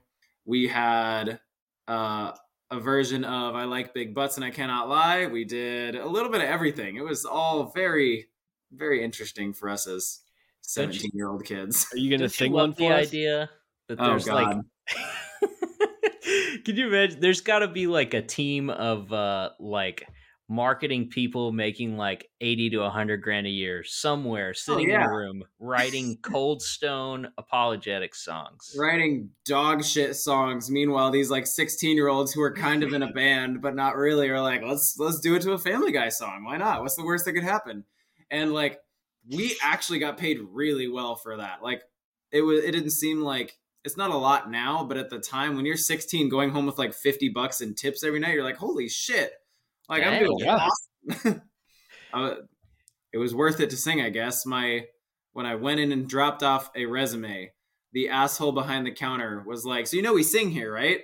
Like he wasn't even the boss, he wasn't a manager, he was just there. I handed the resume. He was like, "You know we sing, right?" I'm like, "Yeah, I think so." He's like, "Sing something for me." I'm like, "Uh," and I went in with my mom too. Like my mom was with me, and he was like five, four, three. I'm like, uh, uh, uh. Like my heart was about to explode. So I sang him, You Are My Sunshine to a 21 year old college kid. it's wonderful that's like uh that's like you know applying at lehman brothers and the guy's like sell me this pin Oh my God. That, that was the equivalent of it. It was like, how badly can I make this kid shit his pants before he actually gets a job making less than minimum wage? See, I I I have the theory that like Cold Stone nowadays is kind of like a cultural and economic barometer. Yes. like you can tell where a con- where a town is by how well their Cold Stone's doing. If it's going out of business, that's a town on the rise. You know, that's uh they're about to get like some froyo places or maybe like the rolled ice cream places. oh, yeah. like they're Mhm. advancing they're kind of like headed towards austin's stage you know if they're if they're just getting a cold stone like it's opening up right now You know, it's That's- you know that's- it's gonna be. Uh, it's, it's not in the best area. That's like. Did you guys ever hear of the comedian Pete Holmes? Yeah. yeah yeah, Yeah. He has a bit about like him being in a sketchy area, and he was like, "I'm not proud of this." He's like, "But I did the whitest thing possible, and I I wanted to figure out how can I get out of this sketchy area the fastest." He's like, "So I googled Barnes and Noble." And it worked. He was like, I got out of the sketchy area. I got into a place where I could have a scone, and I just felt safe. I'm like, uh, that, I feel like that's that's what a cold stone is. Like if you if you go to a cold stone, you know that you're next to a Publix, you're next to like a very nice bank. You're in like Possibly a Red Robin. possibly a Red Robin somewhere nearby. There's, See, here, there's like, in something the- decent. In the great plains states that's like uh you know if they're getting a cold stone it means that like the town is about to stop having to buy their groceries at family dollar Oh yeah, there. That's that's Ocala. That's parts of Ocala. That's where I was born. There's like it's just it's scary. There's it's a scary white person type of area where that's like that's the one thing I'm scared of is like the really like the white people that live out in the boonies. They only shop at the Dollar Tree. That's the only thing they have around them. They get their gas from a gas station that's 25 miles away and they live in their trailer out in the middle of nowhere. Swamp people things. what's the one with the people. yellow sign is that dollar general i think it's Uh, dollar general The one that looks like a Waffle House sign. yes Yeah. dude it is it is the scourge of america Uh huh. like and they they are keep putting them in up. everywhere They're everywhere. I don't know how they make money. I don't know how they stay in business, but there are millions of them. dude It every can't one be of them ethically sourced product. no, not at all. no it's it's a it's a place where like it doesn't matter if the building is like we just got like a brand new one in like one of the towns between me and wichita it's like right along the highway Mhm. and like it's it's brand new like it's two it's less than a year old and you mm-hmm. walk in the door and it's like you're going through a like a portal in time like you're stepping back into 1982 and you're in the worst grocery store you've ever seen It's like how I feel going into CVS. You're like, there's still carpet on the floor. Like, what the fuck is this? it's Like, like this dollar store. It's this dollar. It's like the dollar store is brand new, but the vinyl squares are already peeling up. yeah. yeah they got There's yellow already ceiling tiles lights out on the sign. You're like, oh, Yeah. I'm gonna get approached by crack when I leave this dollar store. Yeah, you got you got yellow puddles on the ceiling. It's like they installed them that way. Well, that's where they save the money. They like all the ones that other businesses replace. They buy all the ones that have the water damage on them. Yeah, we got a deal on this carpet from uh, you know, it's it's like the one with all the little boomerangs on it from like the movie theater that closed down. Yeah. That's that's how I feel about CVS. It's like the really scary looking carpet that you know is repurposed from somewhere else. You're like, Like, how church carpet. in here? Yeah, that's exactly what it is. CVS church is interesting though. Yeah, go ahead. CVS is Dollar General at Whole Foods prices. Because Again, everything's expensive. Comparisons. My God, that was spot on. What the hell? was yours uh was your church was it like an old place? So it, that's how it started off as. So when we first started there, we just had like the regular school building, and then there was like the auditorium attached to it. It had like the old organ set up across the back. It had like the baptismal that was somehow placed in the wall. It had like the choir area that could like be broken down. It was there was a whole like backstage area type of thing, but it could fit like maybe 200 people. Like it was pretty small. I don't know what kind of money they were making or how, but they had like they had an expansion that they did. It was an auditorium mixed with uh like a basketball court and they had a big baptismal so it was all connected. It was like a hardwood basketball floor with big bleachers behind it. And then every Sunday people would bring out and set up chairs on the basketball court. The hoops would go up and then they had a big stage where they would have the pastor start from. They even had like the modesty railing for the people up in the choir. And it was it was just super weird. And it was way too nice for the amount of people that we had in that church. Like there was there was something going on. Like the the 10% that we're given is not funding all of this like there is no way there's no way that pastor is getting paid what he's getting paid and we also have enough money for this giant ass building no the church way. is laundering money for drug dealers. yeah, I was gonna say they got in early on Doge. They beat they beat you to it, Casey. oh my god, isn't Doge down to like point zero zero zero zero one or something like that? Something Casey crazy. probably hasn't don't looked in a while. I remember one of my friends. it has two less zeros than uh, the Trump coin, whatever that one is. I was cackling at you sharing those uh the Trump NFTs. I was dying laughing. At that. Fucking phenomenal. They were so so funny. ridiculous. my friend briefly got me into uh like he first tried to get me into NF like not NFTs. He tried to me get get into like some kind of crypto and I was like, nah, I don't really want to. But then he gave me 70 bucks. He was like, here, download this app, use this money, buy this NFT. It drops at eight in the afternoon. Go download this app, go buy this thing. So I bought it. I still have it. It's worth maybe 25 cents now. And I spent my friend's $70 and I didn't sell it at the correct time, apparently. So it's just sitting in this app and it's like a Deadpool Christmas thing. And I will never touch it again. it's still it's I like that like take this money, buy this NFT, sell it the right time, and if it if you don't make money on it, it's because you're bad at this and I Yes. was smart the entire time. Exactly. He he made some money on it. Like he made maybe a couple hundred dollars, but he basically was like, "Here, take this money, buy it, sell it, give me my seventy dollars back, and whatever. Like you're gonna make a couple hundred bucks on this, so you get to keep that." And it never went past seventy dollars, so I just kind of let it sit there, and now we're. Mm, my friend is seventy dollars in the hole. Sorry, buddy. my uh my brother-in-law got into crypto and he ended up getting this coin because a friend of his his friend made like 30 grand on it Yeah, there's And, um, so he got into it but then it, it was going up while he had it going up going up and then it dipped and everyone was like look this is a temporary dip. It's going to go back up. And everyone was convinced we'll just keep holding it. It's going to go up and it went down and then it went up a little bit and then like yeah here we go here we go here we go and then it went down and now it's now he's probably lost money on it. I haven't checked where it's at at this point but it was just like. God, that is not uh that did not pan out for you. And he when if he cashed out when he could have, because it was when he it was over like three or four hundred dollars a coin. Yeah. Um and now I'm just I just pulled it up. It's worth one hundred now, but I think he might have got into it at like he Which got into it when it was over 100. So Yeah. unfortunate. Which one is That's it? Uh, this is uh, Quant. Oh yeah, cl- okay.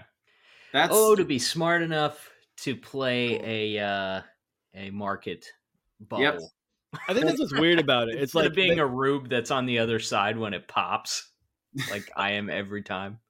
actually, I guess Quant is looking better. actually better than I thought. Oh no, that's not that great. Yeah, because the the USD on the side is going up one dollar at a time. So it's that graph is uh not that that interesting. Um, but yeah, I don't know. I feel like if uh that's what's weird about calling it a currency is like a currency is used to buy things. Like, how do you call it a currency when everyone's in, intention for it is to like buy low, sell high, and then never actually buy anything with it? yeah, they're just they're the amount of times I've heard people just say like, just hold, just hold it. It's it's gonna be okay. Just hold it. I'm like, all right, shut the fuck up. bunch of those For me, it's literally it just indeed feels like. Vegas. Like yes, yeah. you go to Vegas and you're like, oh, I'm doing great. Let's fucking keep going. Let's more. Let's ante up, man. And as soon as it starts coming down, you're like, no, no, no. It was doing okay. I, if I just keep going with it, it'll be fine. And then it just tanks. You lose thousands of dollars. You're like, well, learn my lesson. Yeah. Yeah, you really have to be a senator to make money on the market. That's, oh that's fair. boy. So We went what, on a what- wild what tangent. happened with uh yeah, well, Damn. that happens. so what uh what was the breaking point for you where I mean, I guess where are you now? Like are you are you Hmm. still spiritual in some way or another? Are you completely out? Like what happened there? Um, I've I think I, i've gone back and forth. Um, when I was kind of like 16, 17, I was all just I don't want anything to do with it. I don't want this in my life at all. I was just kind of there because I had to be.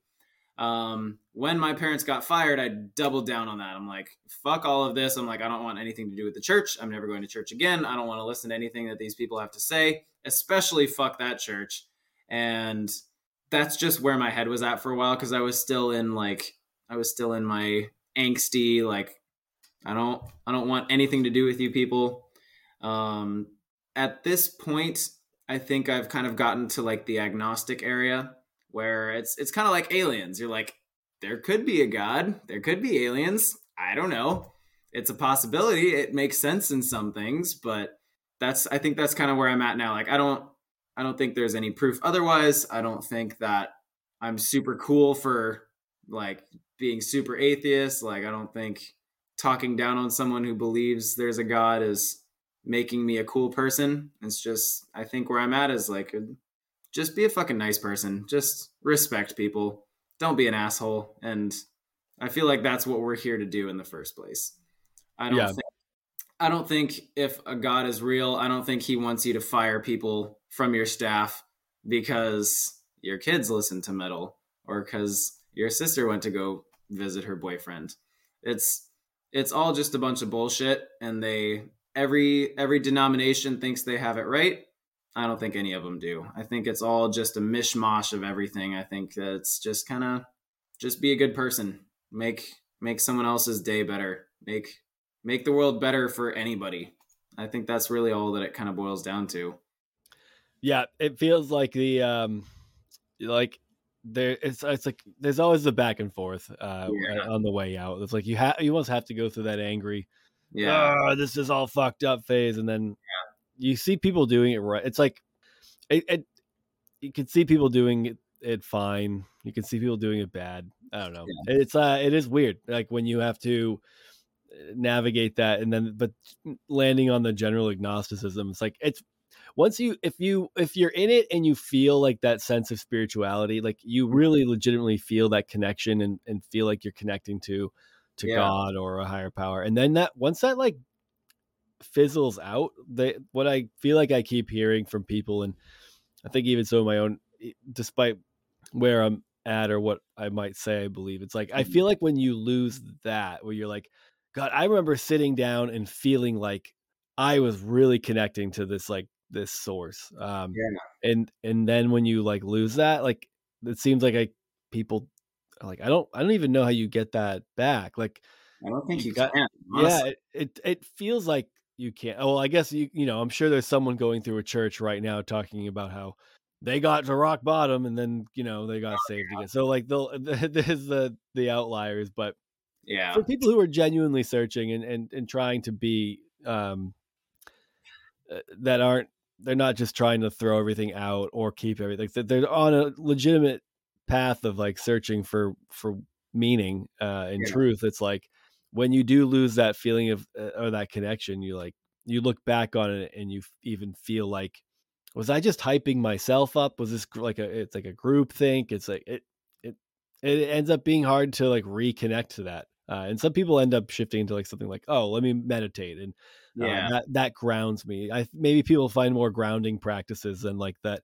that constant like wanting to f- that euphoric i think uh that's i think that's probably what i'm trying to get at is like that connection that feels euphoric yeah. uh, it feels it, looking back on my experiences it feels like i had to manufacture it even in my private life the things that i did to get to that point uh, were very manufactured and uh, that doesn't necessarily mean there's no truth in it or that there's something wrong with someone achieving that uh, what they perceive as a connection through those means but uh all i know is that i feel like sometimes i miss that even though i don't think i have any desire to try to recreate it anymore Yeah, because it it feels so real when you're in it. Yeah.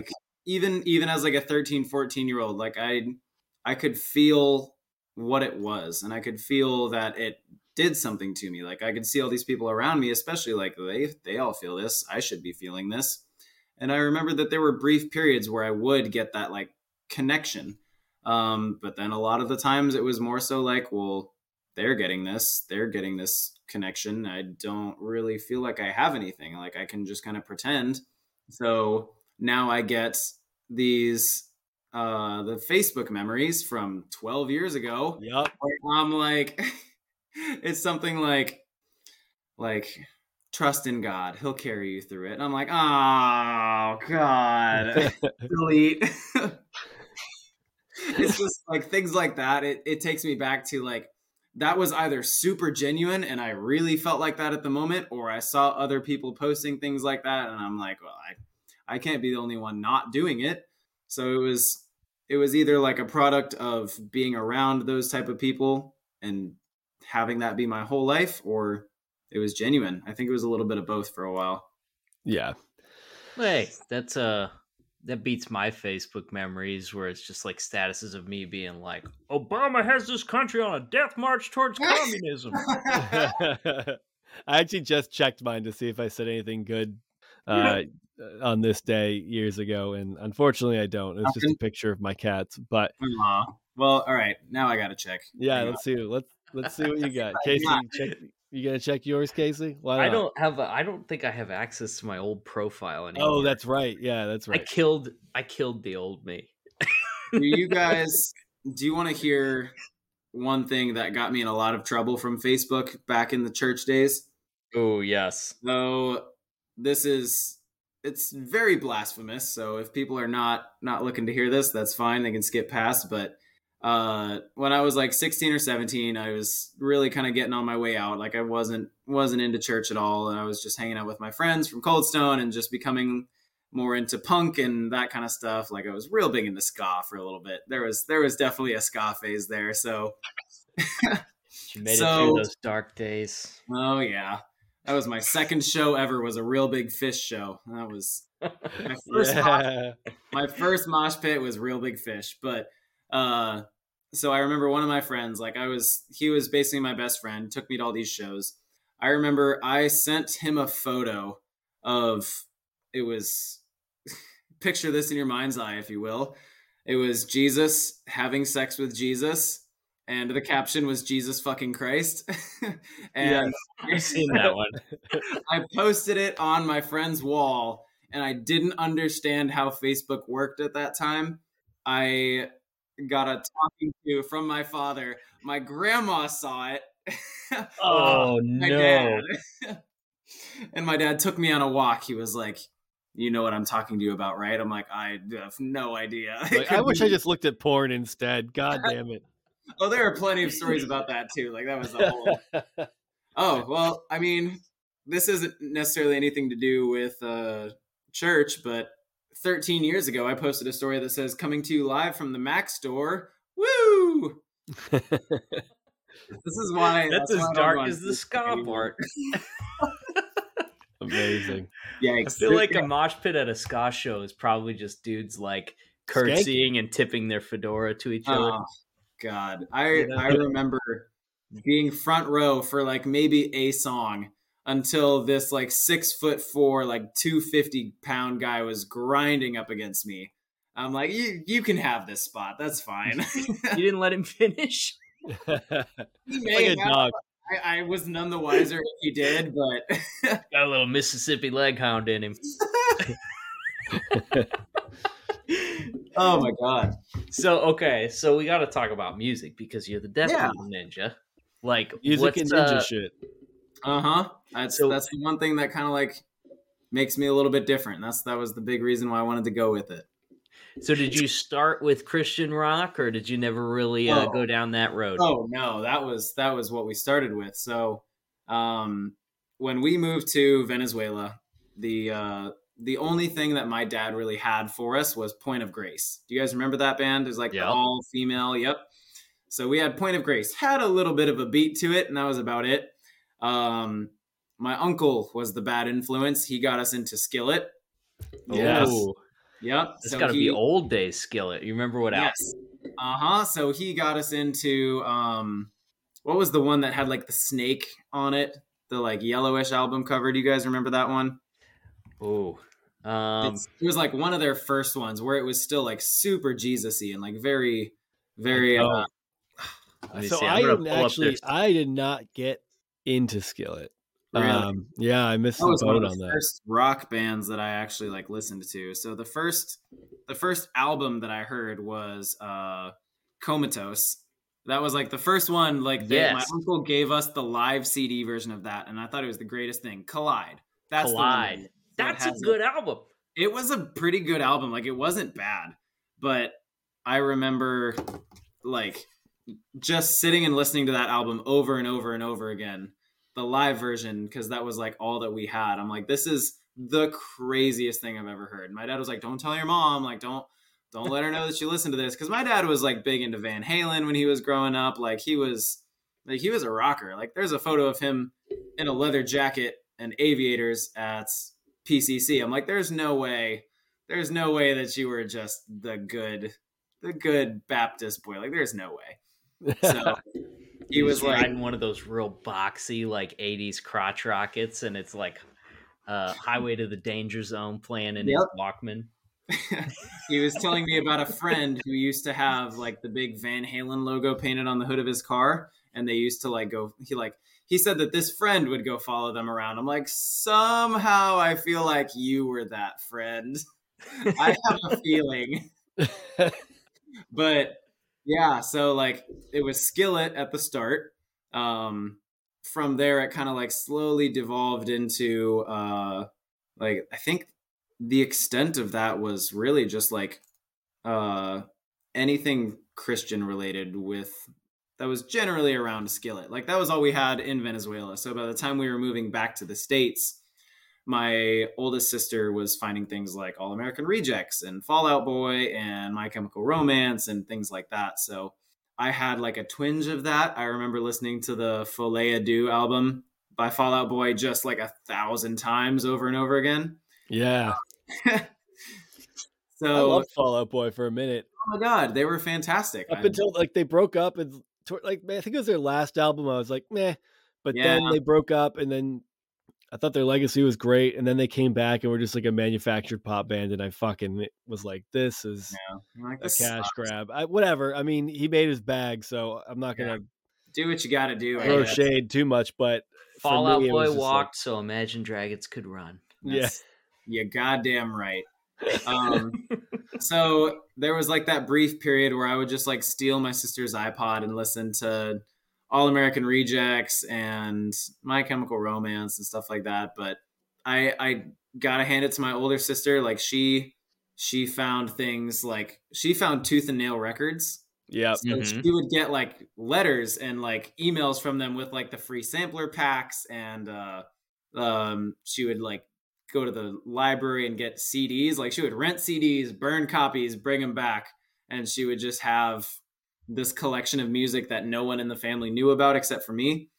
And the tooth and nail stuff was wild because it would be like Emery, it would be uh, the classic crime, it would be Underoath and like all these like just wild bands that was so far removed from anything that I've ever heard before. Just the craziest thing in the world. So it kind of went from that, and then my friends showing me bands like MXPX and Blessthefall and all that kind of stuff. It eventually just turned into Slipknot, Disturbed, all this kind of stuff, and just got worse and worse over time.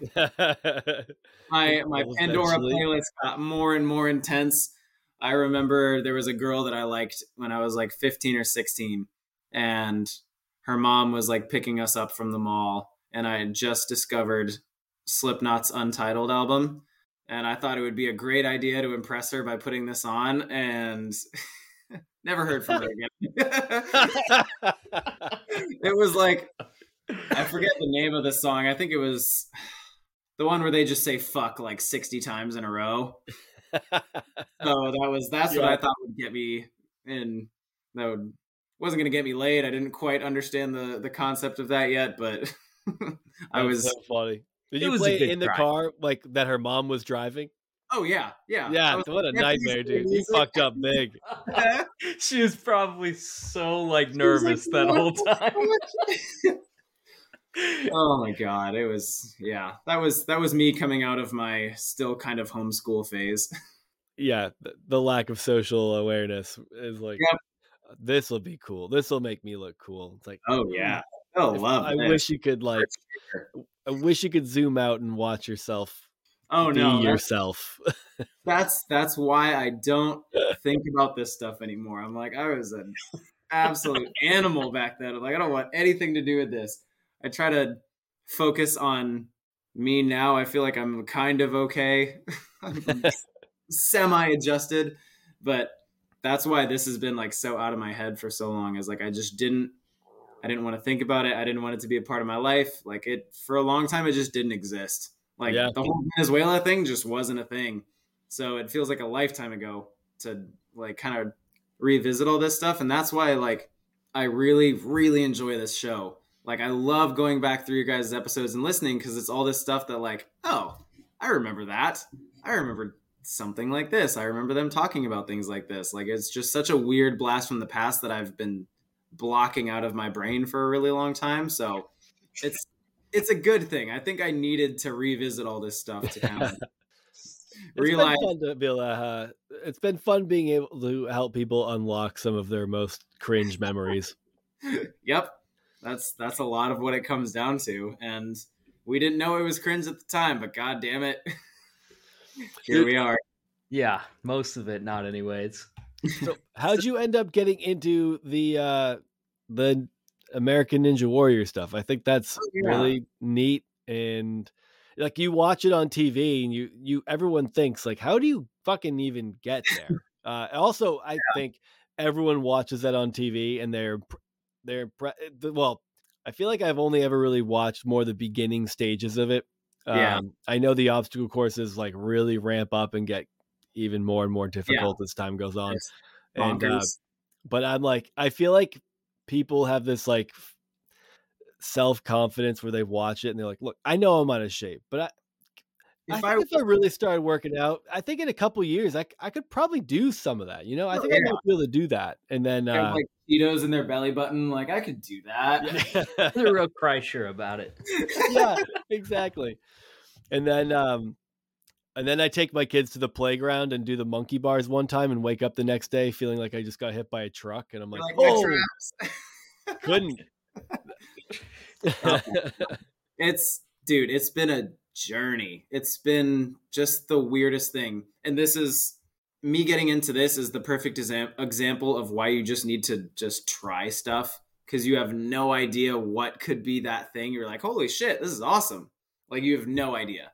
Yeah. so basically what happened was uh, my older sister used to watch G4 all the time and used to watch uh, the original Sasuke, which was like the Japanese version of it. Um, then we started watching the original seasons of American Ninja Warrior and like where it was still fresh. The hardest thing was jumping to a cargo net and climbing over. And uh, at one point, my dad and I were watching it. He was like, I feel like you'd be kind of good at that. I'm like, I'm long and tall. I can reach stuff. It might be okay. So I'm like, all right. I didn't know like how I would do that. I didn't know how I'd go about it. So just on a whim, I looked up Ninja Warrior near me. I didn't know if there were actually gyms. I didn't know like what it was. I thought you just kind of had to practice on your own. You had to be good at parkour or something. Go to so, the local dog obstacle course and run that uh-huh. for a uh-huh. while. just like hop through the poles. Um, so the cra- the craziest thing is like I looked it up and there was a there was a gym near me and it was near me. I used to deliver blood and urine specimens for the VA clinics for a while. Your so own or other people's? Uh, other people's. I was. I'm not a veteran, and I appreciate those that are. But I, I, I got. I, I've been all over the place with work, and I used to have to drive from Ocala to Orlando, do these deliveries, and deliver blood to like the main hub here in Orlando, and then I would commute back home. It paid better than any other job I had, so I'm like, fuck it. I guess we're doing this. So on my commute home, I found that there was a ninja gym nearby. Um, I checked it out one day after I got off work, drove by. I went in. People just kind of gave me these weird looks. I had talked to someone who came over from the class. I was like, hey, so I'm kind of looking to get into like ninja stuff and uh, just kind of want to check it out. He was like, oh, you don't want to go here. You want to go to, there's like an actual ninja gym that's opening up. I'm like, oh, is this not a ninja gym? He's like, well, we do a lot of ninja here, but it's like kind of CrossFit too. I'm like, okay, that's a great way to like. There's someone inquiring about your business. You don't yeah, think he's a salesman. Like, doing great, but I appreciated it. He sent me to another place that was probably like a half hour away, kind of towards like the middle of Orlando. Um, this is just straight up Ninja Warrior obstacles, none of that CrossFit bullshit. There was just one employee and the owners, and that was it and uh, the employee was a guy that's kind of become one of my best friends now. His name is RJ Roman. He's been on the show for like five, six years now.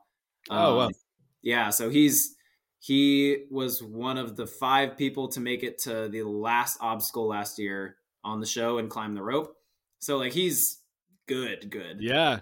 So I, I and went. he let you pay him in blood and urine.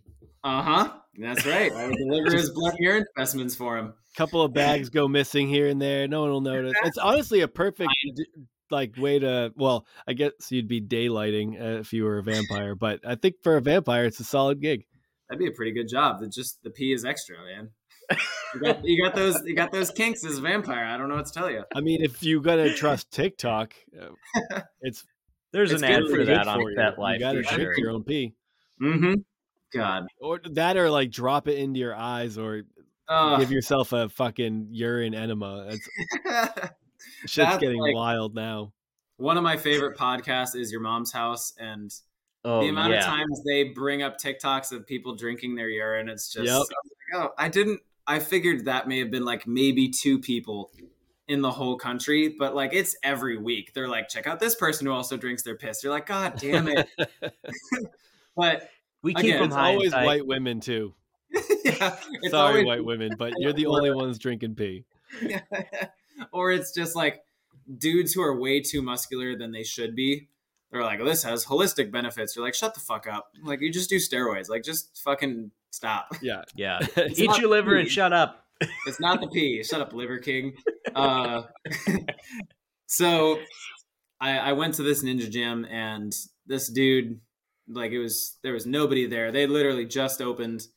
I met him. He looked like me, covered in tattoos, long hair, played in a band. I'm like, this is just fucking godsend. I'm like, I, I can't get any better than this. So started working with him. Um, and I just moved all around Florida during that time. So I didn't train as much during those first two years.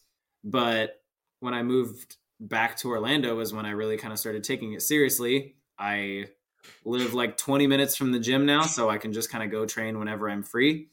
And now I coach classes there for the last like the last two seasons I've been on the show because I'm able to like spend more time with it.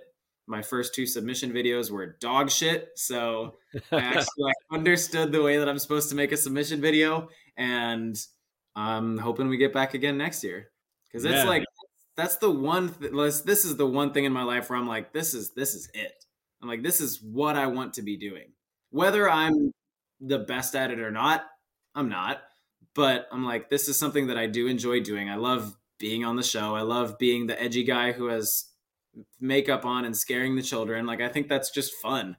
I think it's like, you know, I'm never gonna win the million dollars. Like that's that's kind of what it comes down to. But at the same time, I really enjoy just going out and swinging on some stuff. It's Yeah, the one thing in my life where I'm like, this is the best. It's sick. You That's get to like man. participate in the competition of it.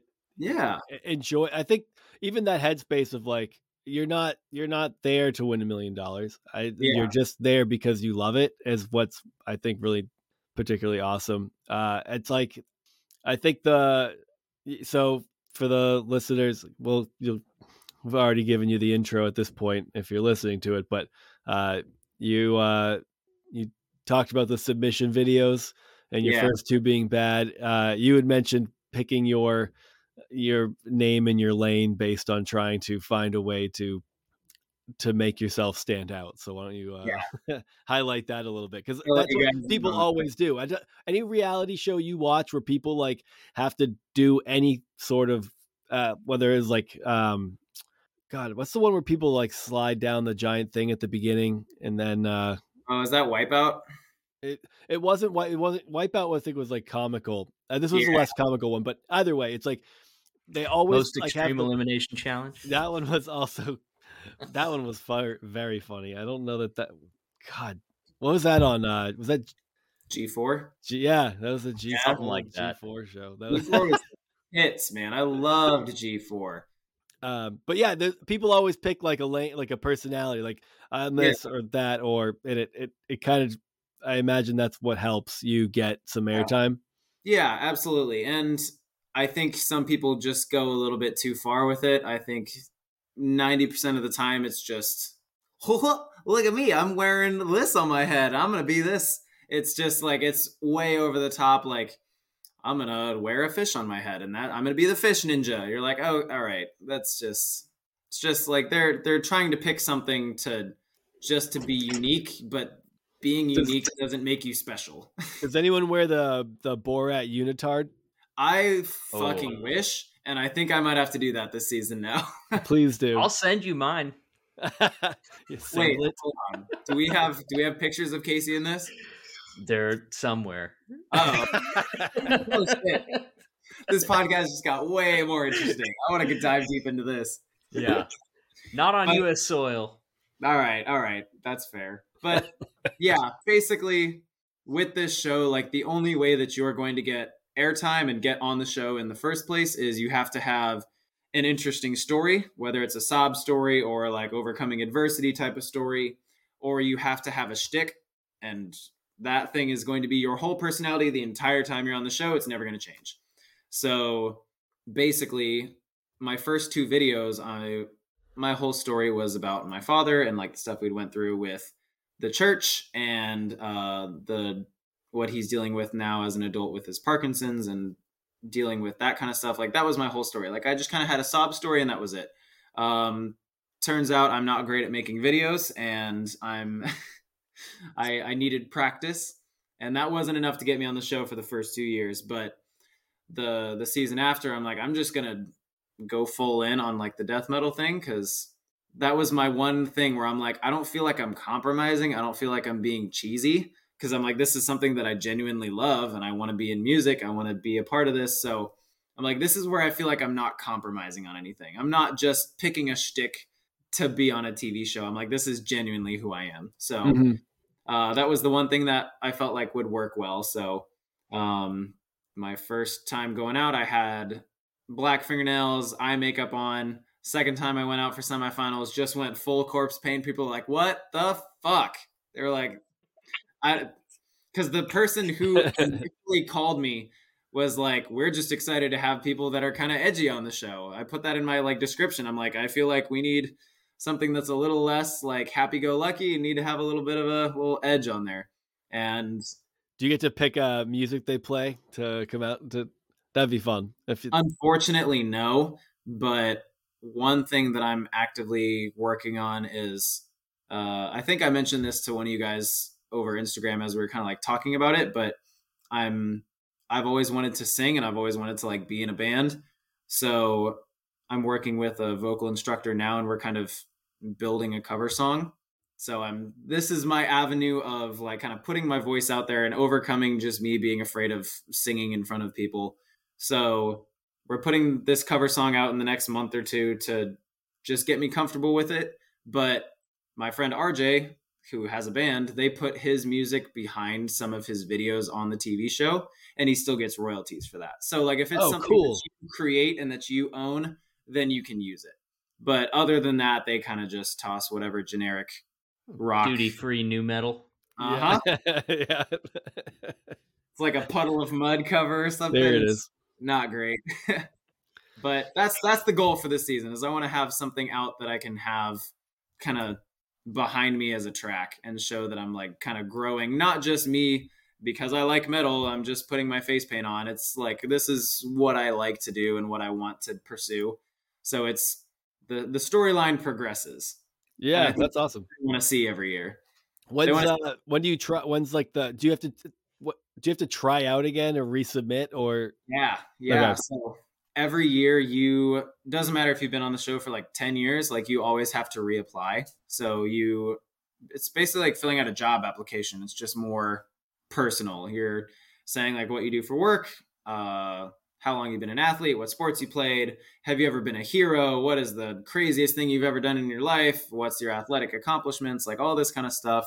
And then you have to make a two to three minute video talking about you. And what that video is is they just want to see that you're good on TV. They don't give a fuck about your story. As long as you can be exciting and like fun to watch for two minutes, they're like, okay, then we want them on TV because that's what it is. It's a reality TV show. Like they, nobody really cares about how amazing you are at Ninja. Like some of the best people, they will not get shown because they're just boring.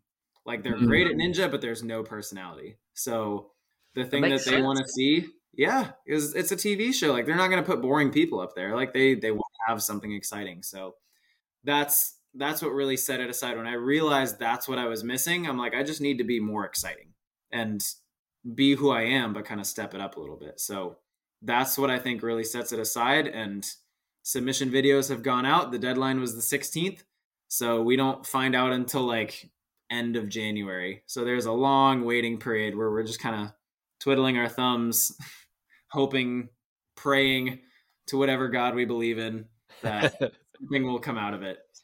Oh, that's awesome, dude! I can't wait to. uh, uh, Fingers crossed that you'll be on this season because I'll definitely Thanks, be. I've never like. It's one of those things that it's on and you if it's on and you turn it on, you always are like, "This is really fucking cool. I love yeah. watching it." But like, you don't think about it otherwise. Uh, yeah, I don't, and but it'll be. But now I will be, and I'm I'm definitely uh Yay. looking forward to it. So keep us posted on that, man. Absolutely. And that that the last season, I feel like they always keep the last season on Hulu because there was a whole bunch of uh, scandal going on a couple years ago. I don't know if you guys ever heard of that. I don't think so. Yeah. So there was a gentleman who was having relations with an underage girl, and he won one of the seasons. So oh, they had yikes. to wipe everything that involved him. So you Oof. can't find anything. You can't find seasons like three through 11 on YouTube. You can't find it on Peacock, no streaming services you can find them on. So they just wiped it all. But the Hulu always... of obstacle courses. exactly. that the whole Crystalia thing was insane anyway. But you can always find like the last season on Hulu, and that was I had a couple minutes of airtime, and that was kind of exciting. So we're we're hoping for something more this year. I feel yeah, ready. I feel confident. I feel like comfortable with what I have, so I'm excited to be a part of it. What What is the worst thing? Like the the worst uh, obstacle that you have to do? Oh, um, anything where you have to like carry something with you. I have two of my least favorite. We have to carry something with you, which is like you bring a bar with you places. Like Oh yeah. One obstacle that I fell on last year in qualifiers was they had this big wheel and there's little notches on the wheel. So you would hop the bar up, it would move the wheel forward. You'd have to hop it up again, move the wheel forward. Insane. Um, and then you'd have to hop it over like a foot long gap in the wheel. So if you missed, you just went straight into the water. And that's that's what I did. So anything you have to move, and then cliffhangers where you have like an inch of space, you have to kind of like shimmy across.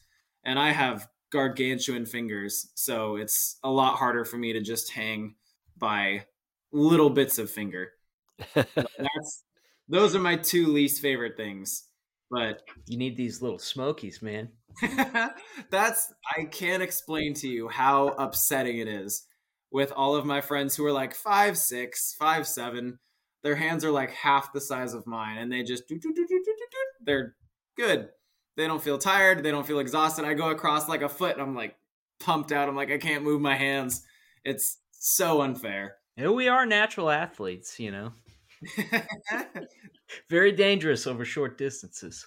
yeah, you guys build muscle a lot easier. It's upsetting.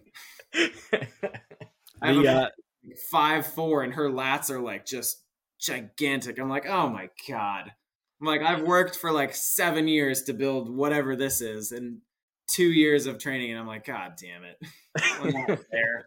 well, I don't know if you've seen Tim Lambesis' transformation, but Oh my god. you you could always, you know, follow in his footsteps. the road Uh, to success. That's what I call Yeah, it. try to kill your wife and then just work out in prison. You're good. But you're good because you're you know you're not married, so you don't have a wife to kill, and you don't have kids. Uh, yeah, as far as I know, maybe you do. They really No, complicate a murder plot. Yeah. So, steroids, I don't know. They just might go a long way. I'm not advocating for Right. them, but I'm uh, obviously uh, promoting them. Uh, is there a I'm- difference? I don't think so. Try the urine first. so. That's my Yeah. advice. Yeah, the I urine therapy might work better. I, I prefer to keep my my dick and balls the size that they're at right now. We don't we don't want to shrink them anymore. I did just Don't see a video of a, smoky. of a person, uh, you know, wearing a trash bag and and then collecting their sweat and drinking it afterwards. So I think that Ah. might help you too. oh my god. Oh, which I'm gonna Preston Mason that? from Jackass. Uh, It was wild. I it was would- like it was like at least like a Coke bottle's worth of sweat too, right? Like, oh and he just god. right down the gullet. That's what almost killed Martin Lawrence. Oh, he drank uh, his own sweat. He's- that what a stupid reference, but he, he passed out running in like a like a snowsuit in the middle of L.A. or something like that, trying to cut weight for a movie. There- There's nothing I hate more than that. Like people who go just way extra to sweat even harder when they're working out. I'm like, if you're doing it properly, I promise you, you don't need to wear like a, a suit that looks like a trash bag to sweat even more. I'm like, you don't need it. and you're lo- just losing water weight. You're gonna get that back after you drink Yeah. a glass of water. I mean, maybe it elevates your heart rate if you're trying to like. I don't know. It just seems um There are better ways to do excessive. Yeah, killing yourself. yeah, Yeah. It feels that way. Plus, you smell like summer camp duffel bag. Oh God. Well, dude, it's been great meeting you. Thanks for Oh uh, thanks for coming on. thank you guys so much for letting me be a part of this again like this this is just awesome to be here i love like kind of revisiting this stuff i love listening to you guys it just brings back memories not necessarily good not necessarily bad but it's fun to revisit all this kind of stuff and it's means a lot thank you guys so much for having me on here Yeah, man. Yeah, we appreciate that. And absolutely thanks everybody for listening, and we'll see you next time.